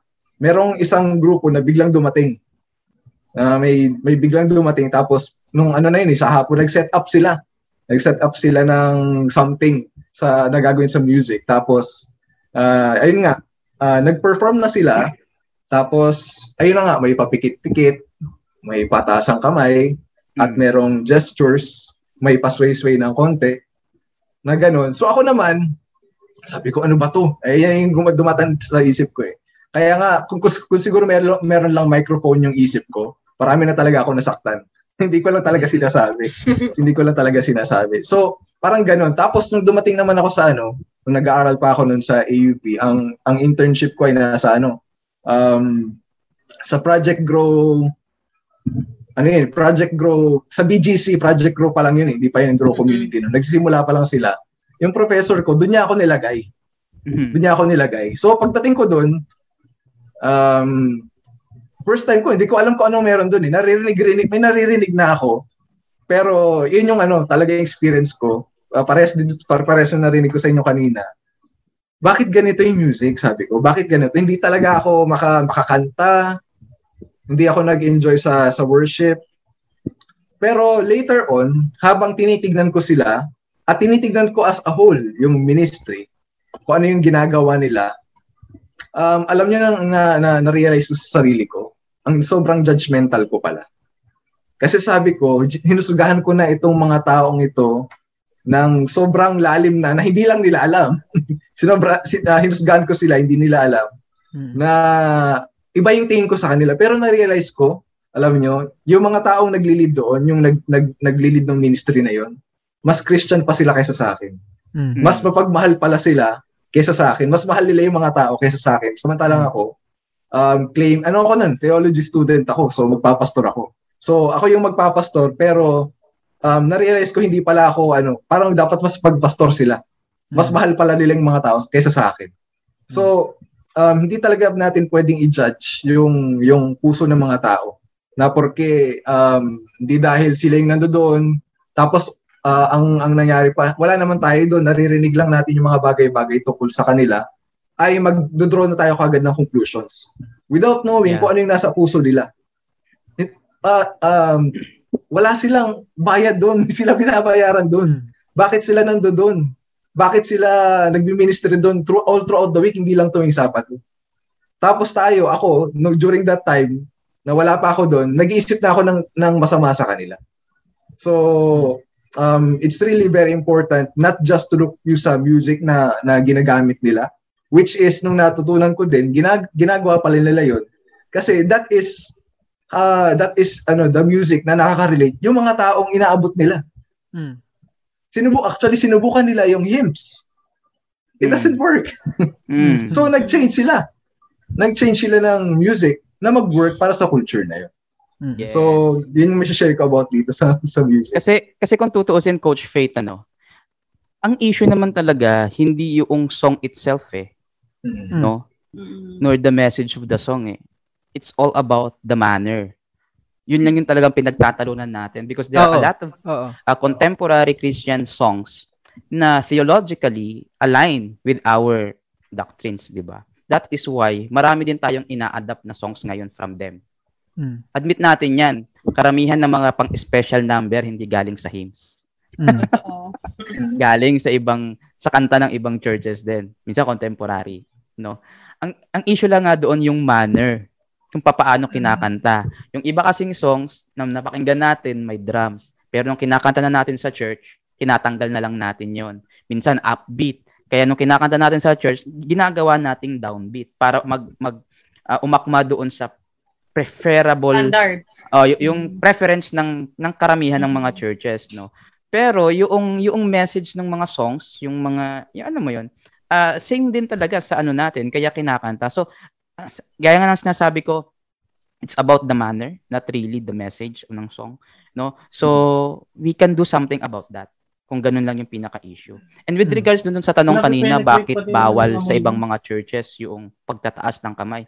Actually, hindi naman bawal sa church in general, no? Pinagbabawal lang sa Pilipinas. Kasi nga, sabi nila, hindi daw nating kultura. Hindi daw nating kultura. Alam mo, totoo, sa totoo lang, no? Ah, maraming beses kapag ka nasa taas ako ng pulpit, kapag ka I am one of the participants, na kapag during, during the music ah, hour, yung kantahan, yung inspiration ang tawag natin, a lot of times, gusto kong itaas yung kamay ko as an expression, as my expression of my worship sa Panginoon. Pero hindi ko magawa kasi bawal eh. Bawal. Baka kapag ka tinaas ko ang kamay ko, sabihin sa akin, hala ka, si pastor, born again na. 'Di ba? So ang ginagawa ko, hindi ko na lang tinataas. Ang ginagawa ko, nagkukumpas. Kasi 'yon pwede Pwede. sa ating, sa ating konteksto. 'Di ba? Kaya marami sa atin kapag kumakanta, kumukumpas na lang imbis na magtaas. Kaya minsan sasabi ko sa sarili ko, nakakapagod kaya kumumpas, nakakangalay. Ang dali kaya magtaas lang, 'di ba? so that's that's my point ano. Um sabi nga ni Coach Faith kanina, we should not judge anybody kapag ka ganun yung kanilang expression of worship. Yes, there are people na talagang performance lang yung ginagawa ng kanilang mga gestures. Pero I do believe na hindi lahat ganun. Hindi lahat Hmm. ganun. Kaya wag tayong makukulture siya kapag ka may katabi tayong mga Americans or African Americans na kapag ka nag-worship, biglang tataas ng kamay, biglang sisigaw ng yes! Sa, sa Amen. gitna ng congregation. Amen! Parang ganun na mabubul- ma- magugulat ka na lang because it is part of their expression of worship. It's part of their Mm. culture. It's their expression of worship. Huwag natin sila i-criticize doon. Di ba? So, kung gusto mong irespeto ng ibang tao yung way of worship mo, yung expression of worship mo, matuto din tayo magrespeto sa kanilang paraan ng pag-express ng worship. Yeah. Lastly, um, siguro, ano, in con- conclusion lang doon, um, Jesus looks at the heart kasi. Hindi siya tumitingin doon sa kinakanta mo kung hymnal ba yan, kung hillsong ba yan. Pero nakatingin siya sa puso mo. Sabihin natin, kinakanta mo ay hymnal. Pero wala naman sa sa puso mo, kinakanta mo lang kasi yun yung nakasanayan mo. Sa palagay kaya natin, that's uh, a good way of worshiping God. Mm. Di ba?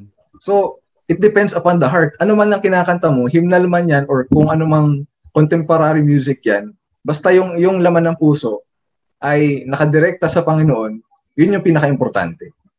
So, wala nang ano, ang problema pa doon, pag judge mo kasi, eh di malamang, wala talaga sa Panginoon. Oo nga. Nakakatawa tong comment ni Coach Jorel. Oh. Sabi niya, mas nabibless pa rin ako sa kantang, ano yun? Ako ay may ulo na aking ginagalaw. Yung ginagalaw. Pang social night, dyan magaling si ginagawa. Diadem. Bawal ang patango-tango ng ulo, pero pwede yung Oo. Aking ginagalaw. Oy, Nagiging- coach, pero... Ah, sige. Sige, ikaw Dem. muna. Hindi, sige ka muna. Di Uy, ba? nagkayaan pa. anyway. baka, ako na baka papunta na sa ibang point yung sabihin ko kasi, so ikaw na. Ah, sige. Ay, ako muna. Ah, Sige. Kasi, alam mo, nakaka-relate ako dun sa sinabi ni Coach Faith na it's in the, God looks in the heart. Kasi, ako rin, eto na naman, kwentong diadem na naman. Kasi, no, di ba nabanggit ko nga kanina na dati, naku-culture shock ako sa mga ganon. Tapos, nung pumunta ako sa PGA, syempre, medyo may experience na sa mga ganon kanta.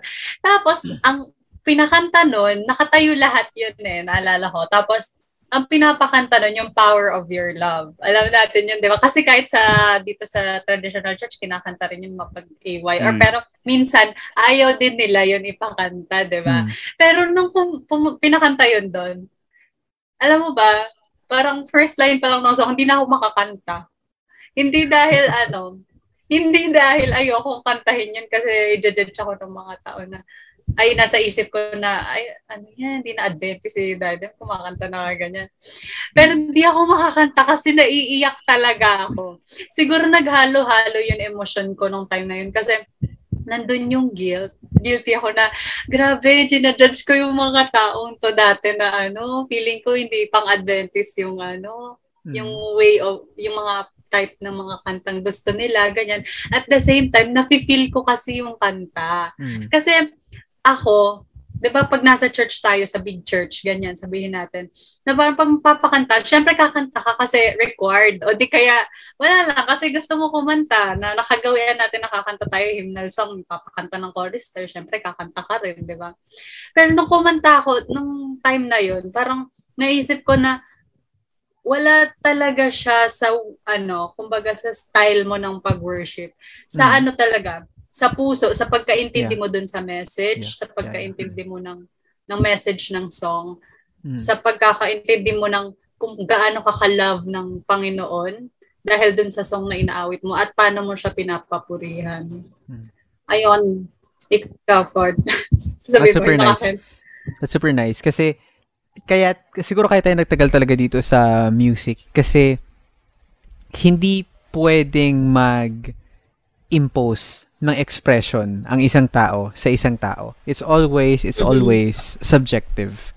Uh, Mhm. Individuality to eh. So, nagiging church wounds o, o nagre-result sa church wound talaga kapag ka pinilit natin yung isang tao na hindi dapat ito gawin mo, hindi dapat ganyan gawin mo magiging church wound talaga yun. Kasi it's like telling them how to live their lives eh. It's su- supposed, not supposed to be like that, di ba? Uh, worship, again, sabi ni Coach Jorel, is an expression. Allow people to express. Mahirap kapag ka hindi mo inalaw yung mga tao mag-express. No?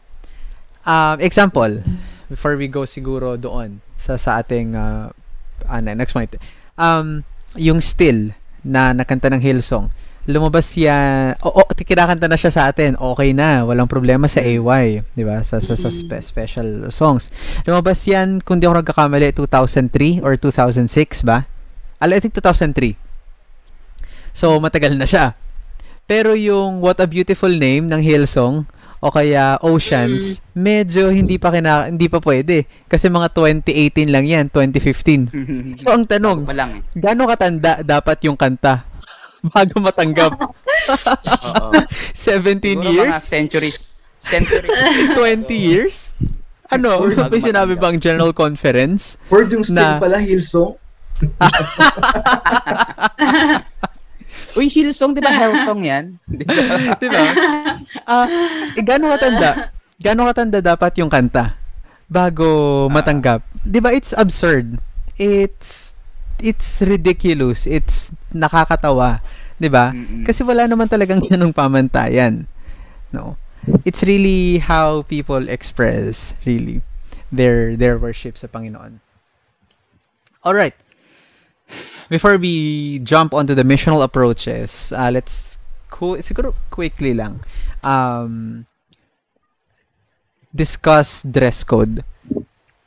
Ah, uh, yeah. I think that's it. Let, let's try to discuss. Parang mahaba ulit to ah, Joe. Pwede marami sabihin eh, no? Oo nga, mukhang aabot tayo ng alas 12 dito pa lang sa topic na to. ah. Oo. eh. Hindi, siguro lang ano, Diba? um, why do we Mm. fight over this? What is wrong with certain apparels? And again, uh, how do we navigate? Mm. Kasi Um, sa, Coach, sa tingin ko lang, sige, no? Coach Josh. Sa tingin ko lang, kaya talagang sobrang ano dito kasi yung ah, parang gustong ano ba? Inex, ito yung naririnig ko lagi ng bata ko eh. Kasi dapat formal. Mm. Pagka mag-church ka, dapat formal. Mm. Pagka sinabing formal, ang definition ng formal, dapat naka-polo, dapat naka-stocks, dapat naka-black shoes. Mm. So anything aside from that, hindi, Hindi ka tanggap-tanggap sa Panginoon. Hmm. No, parang sabi ko, ah, ganun ba 'yun? Ganun ba si Lord? Namimi- kailangan muna disente ka ma- magsuot bago tanggapin yung pag-worship mo. Ba- Si Adan at si Eva noon, nakahubot-hubad lang naman tinanggap yung worship. Ah, ah, basta sasabihin nila, eh wala pang kasalanan nun. Okay, sige, Ah. acceptable. Sabi natin, wala pang kasalanan nun. Ganyan, ganyan. Um, eh bakit si Jesus nakasaya lang naman nun? Long hair pa. I mean, ah what isang dress lang naman yun na ano, 'di ba? Tapos hindi pa naka naka black shoes noon eh. Uh, panahon na 'yon. Well, siguro ang pwedeng sab- ang masasabi diyan kasi 'yun yung acceptable ano eh. Ah, yung parang yung norm noon. So dapat yung ano din natin, kung ano yung norm, norm ngayon.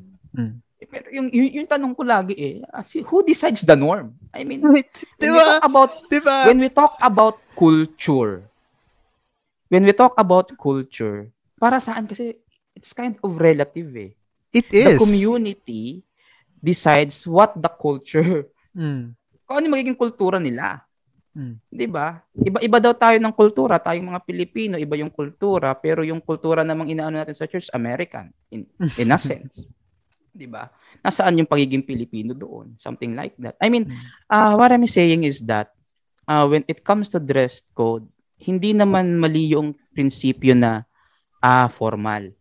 Wala namang problema doon. Ah, sinasabi pa nga nila dapat daw you you dress for the best. Sabi Hmm. nila kapag ka, halimbawa, kapag ka darating sa iyo ang presidente ng Pilipinas dadalaw sa bahay mo, 'di ba dapat kailangan disente, maayos yung suot mo. Yung ganyan. Hello po. da- Dadalaw ba sa akin yung presidente ng Pilipinas? Baka hindi naman eh. Laging sinasabi ko. 'Di ba? So, um, para sa akin walang problema doon sa konsepto na maging dapat maging formal, Mm-mm. dapat you look for the best. Pero Mm-mm. what if the best that you can do in your own condition, in your own financial and 'di ba, situation, ang pinaka the best na suot mo ay yung t-shirt lang. Mm. Walang wala ka talaga eh. T-shirt, ah jeans at rubber shoes. Mm. But if yun lang talaga yung best mo, hindi ka na ba tatanggapin ng Panginoon? Mm. Hindi ka na ba po pwedeng mag-serve kay Lord Mm. in the pulpit? Mm. Di ba? Alam mo nga minsan, ito mga kakwentuhan, wag niyong gagayahin to ah. Wag na wag niyong gagayahin yung experience ni ni Coach Josh. Minsan, kapag kapupunta ako ng church at ayaw kong maging participant, kasi minsan, di ba, hindi naka-prepare yung mga naglilid eh. Kung sino lang darating, sila na lang huguting participants. Mm. Di ba? Kadalasan ganyan sa mga churches natin, mga Ganyan talaga. natin yan.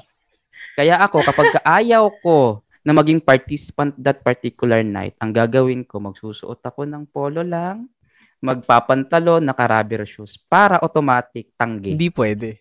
Hindi pwede. Bakit? Naka-rubber shoes. Brad, Brother Josh, pwede bang ikaw mag-open ng pero Naka-rubber shoes po ako. Ligtas. Bawal. Huwag yung gagayahin niya mga kwentuhan. Huwag yung gagayahin niya. Ligtas. 'Di ba? Parang parang ang saklap naman kasi na nagiging impediment yung sinusuot mo para makapaglingkod ka sa ating Hmm. Panginoon. Hmm. Pero kapag ka tinanggal natin yung ganong decorum, ang tawag doon, decorum, No, kahit sino pwede nating hugutin. Bakit? Kasi nga, sabi nga natin kanina, ang tinitingnan ng Panginoon hindi yung puso, hindi yung hindi yung sinusuot mo. Of course, kailangan din natin dapat maging decente tayo. Sa Mm, alang namang nakasando ka lang doon, di ba? Alam mo nakasando ka lang din, nakashort ka lang din. Mm. Ano, syempre kung church setup, hindi Contextual hindi dapat. Siguro, contextual dapat. Pero Mm. kung nasa nature naman kayo, nasa beach kayo, 'di ba? Hindi rin naman siguro akma na mag long sleeve barong pa kayong nagwo-worship. Mm. Pwede naman sigurong naka ano lang kayo just just to experience the the, the ano of nature, 'di ba? Pwede kayong ma- naka-casual na suot lang, naka-short ka lang, naka-chinelas ka lang, something. Kung nasa nature ka, 'di ba? Po pwedeng ganun yung maging konteksto ng pananamit. So, kailangan din natin talagang timbangin kung nasaan tayo, kung ano yung dapat at hindi dapat, 'di ba? So, 'yun ang aking take on that dress code. All right.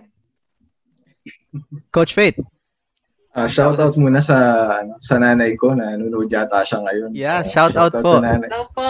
Oh, shout out sa nanay ko na pinasuot ako ng barong at ah, long sleeve nung bata pa ako at pag di ako nagsusot ay pinapalo ako. so kasi mag t-shirt lang. Pero mabait yung nanay ko, ano siya. Um, napakabait ng nanay ko, wala akong masasabi sa kanya. Hindi ko siya inaano. Pero ang sinasabi ko kasi dito, most of us talaga, katulad ng experience ko nga sa nanay ko, yun kasing alam natin eh. So hindi natin masisisi yung mga tao kung bakit ito yung ini-impose sa atin kasi ito yung ito yung alam natin. Pero Mm. um, as as time goes by nga, yung culture nga natin nagbabago. Hindi yun yung alam mo yun, hindi yun yung normal na na way ng pagsusuot ng tao. Parang ako, actually hindi ako sanay mag ah, magsuot ng long sleeve. Um, nung naalala ko nga nung nung nag-aaral pa ako sa AUP, ang mga theology students, meron sila, ano parang di ba bawat college may sa sarili-sariling alam mo yun, ah, uniform. Mm. Wala akong ganun. Wala akong uniform ng College of Theology. Puro yung naka-white lang talaga ako na, na normal uniform sa school. Hindi ako bumili. Hindi talaga ako sanay magsuot ng ganun. Hindi rin ako sanay magsuot ng, ng Americana. Kailangan lang magsuot yan kapag ka speaker ka. Pero normally, as a person, hindi ako ganun. Hindi yun yung personality ko. Um, hindi ako used to that. Um, at ang napaka-importante din kasi dito, um, when doing worship, um, again, ga- ga- same principle sa music. God looks at the heart. Kahit ano pang klaseng damit mo dyan na pumunta ka sa, sa church, hindi naman yun yung tinitignan ng Panginoon eh. Ang sabi, ang principle din kasi dyan na narinig ko noon, ito eh, um, isusuot mo yung pinakamagandang damit mo sa church. Kasi harap ka sa Panginoon. Di ba? Yun yung ano nun eh. Mm. Pero, looking at that, yun ba talaga yung tinitingnan ng Panginoon? Yung pinakamagandang damit mo? Mm-mm. Diba? And I'm not against wearing uh, nice clothes, formal clothes sa church. Pero that's not what's important. Mm. Ang important doon, yung laman ng puso mo, kung ano talaga. Sabi natin, ganun nga. ah, ang ganda-ganda nga ng damit mo, pero nung pagkagaling mo sa bahay, nakipag-away ka sa kapamilya mo. Eh, Di ba? May, may ganun. It's more of ano eh, yung, yung laman ng puso natin ang Ah. tinitignan ng Panginoon. At saka, di ko alam kung i-discuss ko pa tong histo- nasa history din kasi siya, may kinalaman din siya sa western culture. Meron talaga. Yung, yung formal formal clothing. Mm. Ano, yung medieval times ng mga Christians no, hindi uso sa kanila yung pagde-dress up Mm. sa church. Mm-mm. Nangyari lang siya nung first half ng 19th century na doon na siya lumabas Mm. na kailangan ay maganda ang suot mo sa church. Ano yan eh, nagkaroon kasi ng separation between ah, mga aristocrats, yung mga mayaman, tsaka yung mga ano, poor people. Mm. So, distinction na yun. Kapag kapangit suot mo, dito ka sa mahihirap. Pagka maganda, dito ka sa mayayaman. Mm. So, doon siya doon siya nagsimula. So, going into that, um we we will come to a realization na hindi pa rin yun yung importante. Mm. Mm-mm. Hindi pa rin yung importante. Tinitignan pa rin ng Panginoon yung laman ng puso natin. Whether Alam- maganda yung dress mo or hindi. Mm-mm. Alam mo kung kung magiging basehan yung ano, yung practice na yun na dapat yung best clothes yung dapat mong sinusuot lagi. Siguro isa lang yung damit ko every Sabbath. Isa lang. Yun at yun lang yung kasi yun lang yung best ko, eh. isa lang. Pagka kasi sinabing best, iisa lang talaga yun. 'Di ba? Mm. Pagka sinabi mong best, isa lang talaga yun. Alam naman sabihin mo, ikaw yung best person in my life. Sasabihin mo sa jowa mo, you are the best. Alam na meron pang iba na marami. 'Di ba? Kapag ka best, iisa lang talaga yun. So da, siguro iisang pair of ano lang talaga susuot ko. But anyways, that's beside the point. Ah, yun nga yung pinaka-take natin dito. Dapat hindi maging basihan yung mga sinusuot natin na maging impediment ng pagsuserve mo kay kay Lord through through worship, 'di ba? As long as you are decent, As long as uh, hindi naman nakikita yung kaluluwa mo, sabi nga nila. At as, as long as you are simple and mod, uh, modest, um, yeah. For me, that's that's Basta okay. coach, parang yung hindi na hindi sa iyo napupunta yung attention ng mga tao. I mean, Mm. 'di ba may may focus tayo sa pag-worship. Hindi sa iyo napupunta yung focus ng mga Mm. tao. Alam mo, siguro dadag, dadagdag ko na lang, no? Para humaba pa tayo ulit lalo. Talagang, ah, sige, go ahead, coach. Oo. Kailangan din natin maging maingat sa tinatawag natin na pagdadamit ng formal. Kasi minsan, alam mo, ah, ito, nag, hindi, gumagapang to minsan sa loob ng churches natin eh. Nagpapagandahan tayo ng simple. Mm. Mm. Nagpapagandahan tayo ng simple. Na minsan, nakaka-intimidate na sa mga taong bumibili lang sa ukay-ukay. Mm. Mm. Alam mo yon Ikaw, bumibili ka ng damit mo sa SM, department store, ganyan-ganyan, ang mamahal. Wala, I'm not saying against against that, ano. Minsan, ah, nagiging ano yun eh, na, na nakaka-intimidate yun sa ibang sa ibang mga tao. No? Katulad ko, pobre lang naman ako, wala akong pambili sa SM. Magtsatsaga ako sa ukay-ukay.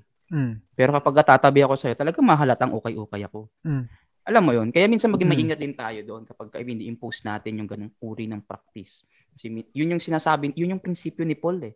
Doon sa ano eh, yung sa mga palamuti. Kaya ayaw niya kasi nga nagiging cause ng pride. Nagkakaroon ng discrimination between people. So kailangan Mm. maging maingat din tayo doon. Maging maingat tayo doon. Alright, para hindi na humaba. Talo na tayo. Sorry, Coach Josh. Last na lang, one minutes lang. Ah, go, one minute lang. one minute. sorry. One minute. Oh, meron kasi akong ano, ito talagang experience, no? Meron tayong church plant sa Pangasinan. Um, nandito yung family ko, alam nila to. Ito experience naming lahat. Um, wala talagang Adventist doon as in.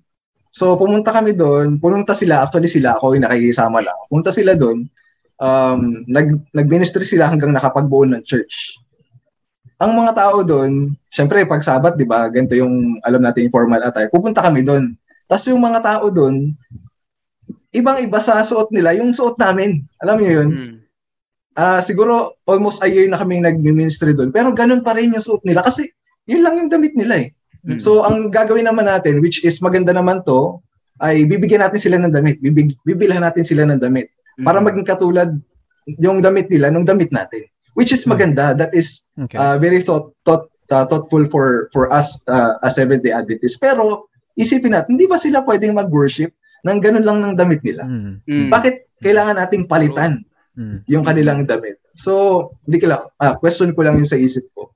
Pero hindi ko hindi ko sinasabing masama yung ginawa nila. Pero hindi ba pwedeng ganun na lang yung kanilang damit na But mag-worship? it makes So, sense ah. It makes sense Coach Faith ano. It it makes sense talaga. Sabi nga ni ni Pastor Bjorn no, sana walang fashion show every Sabbath. Totoo. Totoo. Ano? Totoo 'yun. Alright na, tuloy na tayo sa ano. Tuloy na. We have seven minutes before ending Sa- this. sabi sabi ni sabi ni Sam no. I remember nung sa AUP hirap mag-church pag Saturday kasi kala mo runaway modeling plus heels, Uy! heels, heels. Uy, Wala ako pa naman akong Ganda. magagandang dress at di ako nag-heels, 'di ba? Uy, Ay, oo. ganda yan yung Tot- kahit Totoo 'yan, na- totoo 'yan. Naka-heels ka No, talaga. gusto ko pa mag-share sana kaso wala na tayong oras. Ay, nako. Oo nga, tama na. No, kasi kasi gusto ko mag-double down sa sinabi ni coach na nagpapagandahan ng simple. dahil, dahil sinabing simple at modest, aba, wow, i-redefine yung definition ng simple at modest para merong reason, 'di ba? It's very purpose defeating, eh, 'di ba? Ginawa nating simple at modest para hindi maging flamboyant. Pero ang naging resulta nun eh in fact nagiging dahilan nga naging reason Yes. for the weekly runaway sa ru- runway modeling sa sa church, 'di ba? Yes. So sige. Kaya ito yung pinopromote ng ilang mga innovations sa ating churches, especially sa urban ano setup Mm, ano. mm. Na parang ini- ini-disregard natin yung mga Mm. sinaunang decorum na gusto natin ah, pwede kang mag-worship sa Panginoon kahit yung suot mo ay yung suot mo galing pa sa duty mo kagabi. Amen. Amen. Alam mo yun? Amen. Yung mga ganun kasi, Mm. 'di ba? Galing sa work, puyat, pero dahil sa gusto mag-short, ah, mag mag-worship, pupunta with their own uniforms. Mm. para sa para sa akin that's okay that's fine and you can still worship God and you can even serve God even Amen. with that Amen. kind of uh, clothes di ba so yun yung inaano natin na you can worship God in whatever clothes you wear as long as it is decent and simple and modest all right sige na Hindi na ako mag-share. Marami pa tayong gusto sabihin eh, di ba? Alright. Uh, Uh, see them. sige, ito siguro last, second to the last or last? Last. Ah, sige. Ah, last. Meron last pala? point. Hindi na, last na yun. point na to, coach. Oo, last na to. Kasi 'di ba may iba-iba nga tayong missional approaches. Lalo na kapag nandito ka. Oh. Kasi maraming shops Wow, dito. Maraming shops. Maraming coffee shops. Siyempre, uso ang video games or mobile games. COD dyan, ML player, shout out. Oh. Ayan. So, ano ba sasabi nyo dito, mga coach and Ford? No, siguro So, si- gamitin natin si Coach to. Faith uh, si Coach Faith tanungin natin diyan kasi hindi lang master yan mythic pa yan Grabe talaga. Siguro gawin natin, nakakarinig gamitin natin to. Lang kayo maingay them and coach na uh, opportunity to land the proverbial plane. Um, lahat ng pinag-usapan natin is all about contextualizing our approaches, worship expressions, innovation, stuff like that, so that people would understand, 'di ba, the contextualization of our message.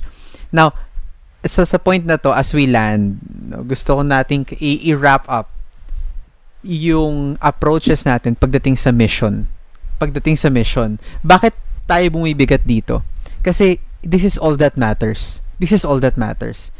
Walang kinalaman, walang or, or walang kwenta lahat if this does not reflect or this does not alam mo yun, turn out na nakikita ng tao si Jesus sa atin.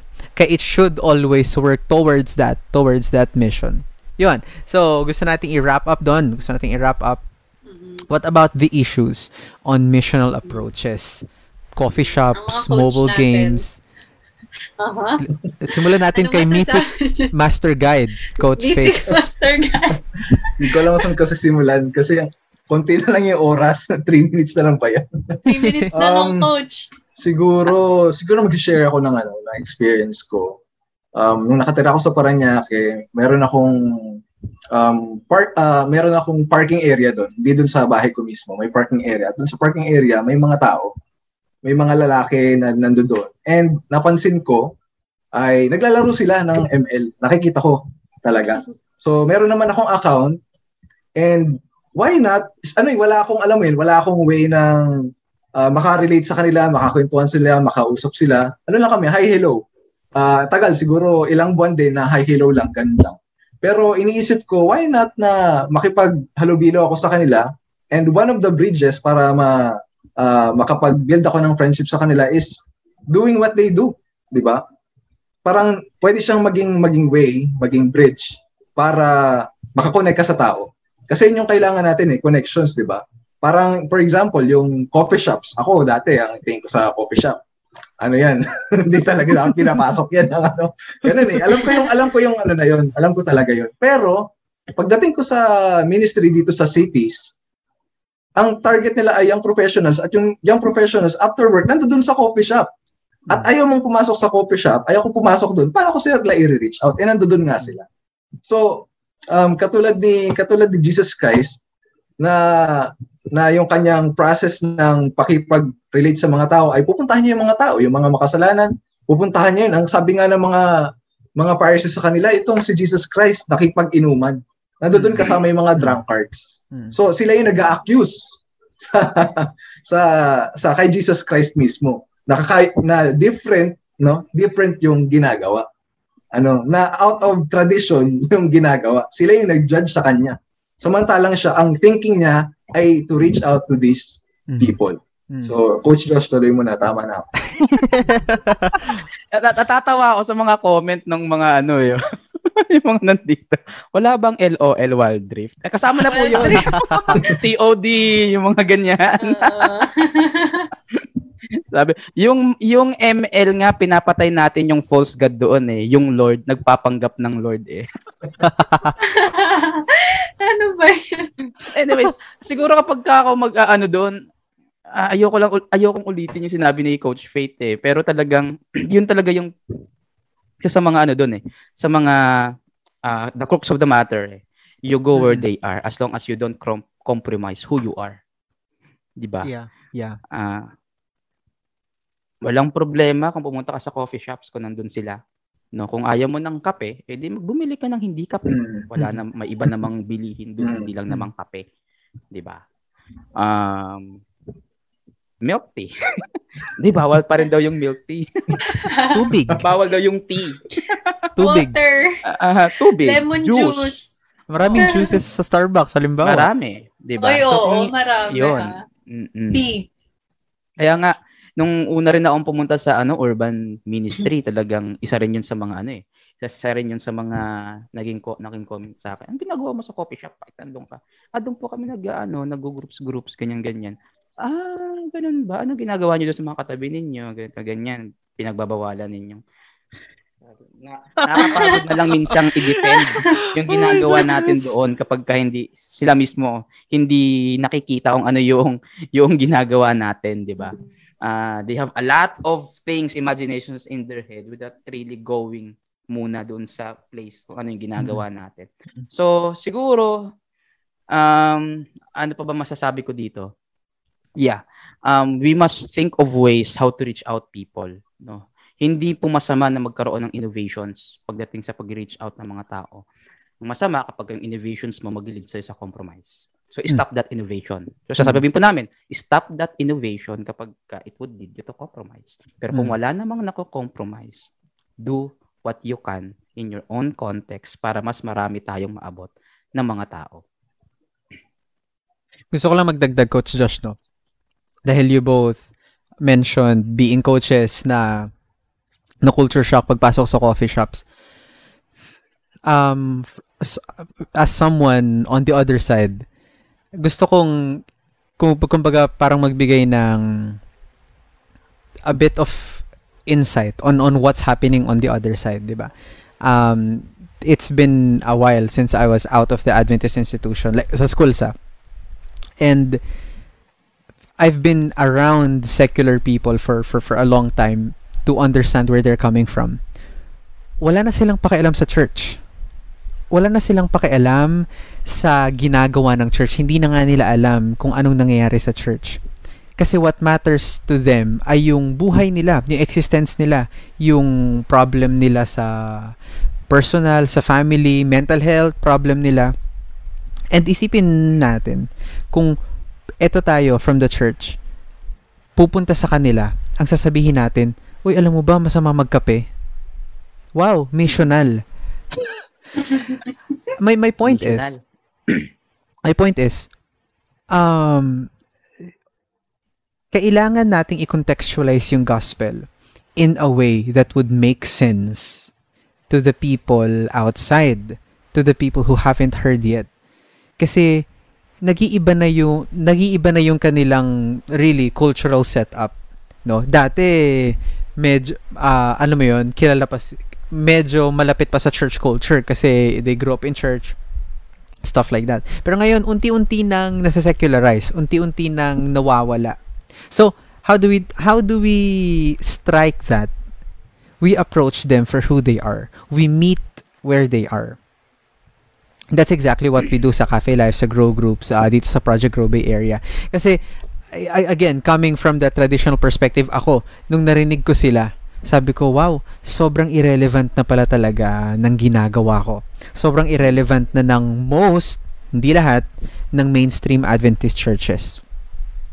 Sobrang irrelevant na pala ng ng ng concept natin, ng pag-iisip natin. Kasi ang mga issues pa natin sa church, ito pa eh. Itong pinag-uusapan natin eh. Drums or no drums, dress or no not dress, or t-shirt or not t-shirt. Yun pa rin yung issue natin eh. Pero doon sa mga taong dapat inaabot natin, ang tatanungin nila, ha? Issue nyo pa yan? Kasi sa kanila, ang issue nila, mental health, existence, Mm. anong kakainin ko bukas. Yung mga ganon. I mean, I mean, uh, stuff that makes sense sa kanilang existence. At hindi lang sa subculture where they belong to. So, ang sinasabi ko dito,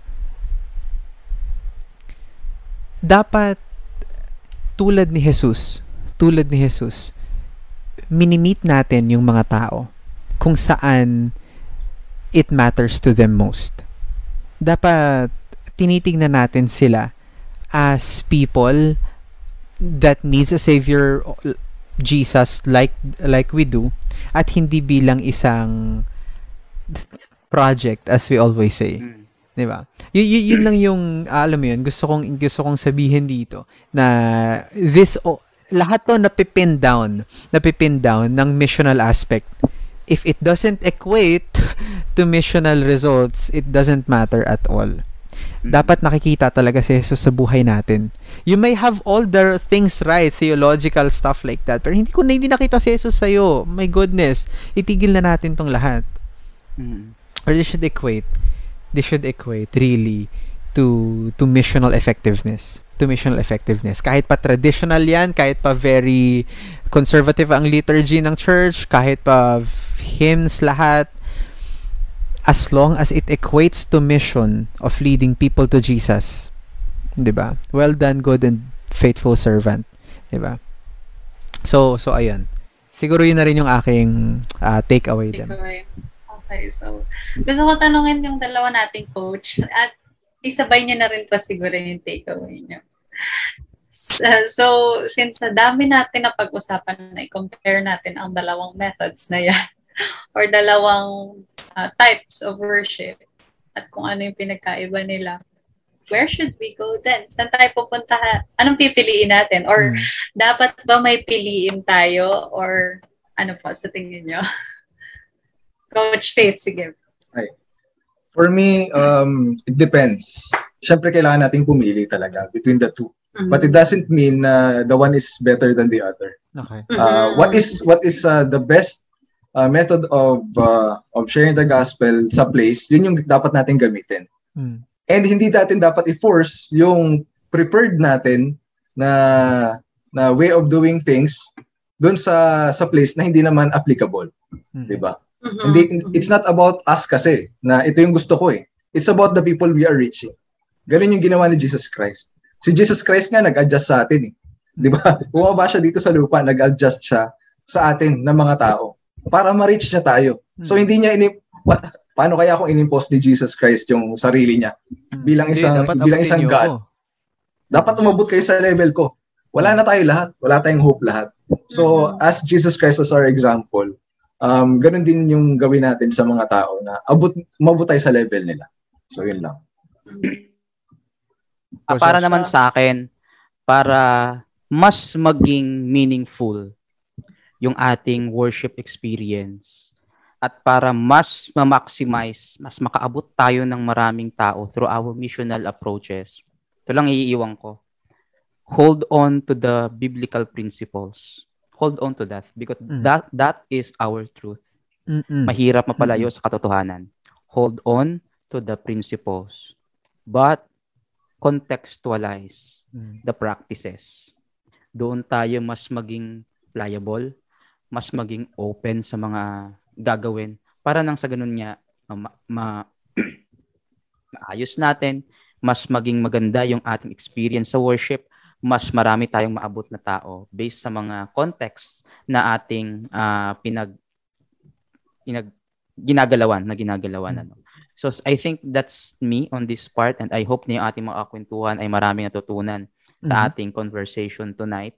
And we believe that the Spirit is working in our hearts tonight para nang sa ganun talaga ay ah, mabuksan yung conversation na ito, maitama yung dapat na itama, maiwan yung dapat maiwan, ano, ma-improve yung dapat i-improve para nang sa ganun ah, sa bandang huli ang mag-glorify ay yung ating Panginoon. Amen. Amen. Amen. Amen. Ako naman po, ano, short lang kasi nasabi niyo na rin lahat. Na yun nga, ang mission naman natin eh nagsa-start din sa loob sa atin dito sa mismong church natin. Kaya we have to keep it in our minds na yung mission natin ay hindi para sa sarili natin, kundi para sa ibang tao na kailangan natin i-reach out para makilala nila yung Panginoon through us. Kaya ang tanong lang eh, bakit bakit ka nga ba nag-worship? Para sa mga taong nakakakita sa iyo o para sa Panginoon? Yun lang po. Alright. So sa ating 27 viewers na natira, hey mga kwentuhan, thanks for stay staying and uh, engaging. Sabi ni Sir Jojo Fodaka, thank you for a wonderful thinking out loud. Yeah. So always ask the help and indwelling of the Holy Spirit. Personally and corporately, He will guide us into truth. Sir Jo, miss you. Thank you for tuning Miss you in. po! Sana you are doing safe with your family. Uh, I believe nasa Pasay na po kayo, no? I'm, I'm not sure. Pero, uh, yeah. Pero, uh, uh, stay safe, Sir Joe. Thank you for tuning in. I miss your insights, really. And I miss your Mhm. presence. Uh, Coach Jorel, no? Uh, let us look through the lens of how Jesus Christ will look to His people. Thank you guys for tuning in. Uh, if this has been helpful to you, paki-heart naman yan. No, para Yes. makita Oo, natin heart what's naman. happening. Send kung love, nandyan pa ba guys. kayo. Naman po ng heart and care, And likes. love. Alright. Know, From Ormoc City, heart. thank you po sa messages. Wow, thank you also Kish. Uh, it's been Thank you, Kish. wonderful. It's been a pleasure. Thank you for this very enlightening discussion. More power to you guys. More power to you too, Genesis. Um, next week, magre-resume tayo sa Hi. ating kwentuhan with a very, very timely ta- siguro hindi ko rin sabihin kung baka hindi matuloy eh. Sisihin niyo ako pag hindi natuloy eh. Pero pero it will be a very, very timely, relevant, and polarizing din muna. polarizing kasi it's Uh-huh. either you're on the other end of the road eh, 'di ba? So uh tune in sa ating next episode, second to the last na 'yon, tapos uh, last season finale na. Pero grabe. Uh it's been a good run no for, for this entire season. Thank you Joe. Thank you guys for for tuning in. And uh, I guess we'll see you next time. So, uh, with Coach Faith, Coach Josh, this has been Ford. And them. And you are listening to Story CTC Podcast. Thank you, guys.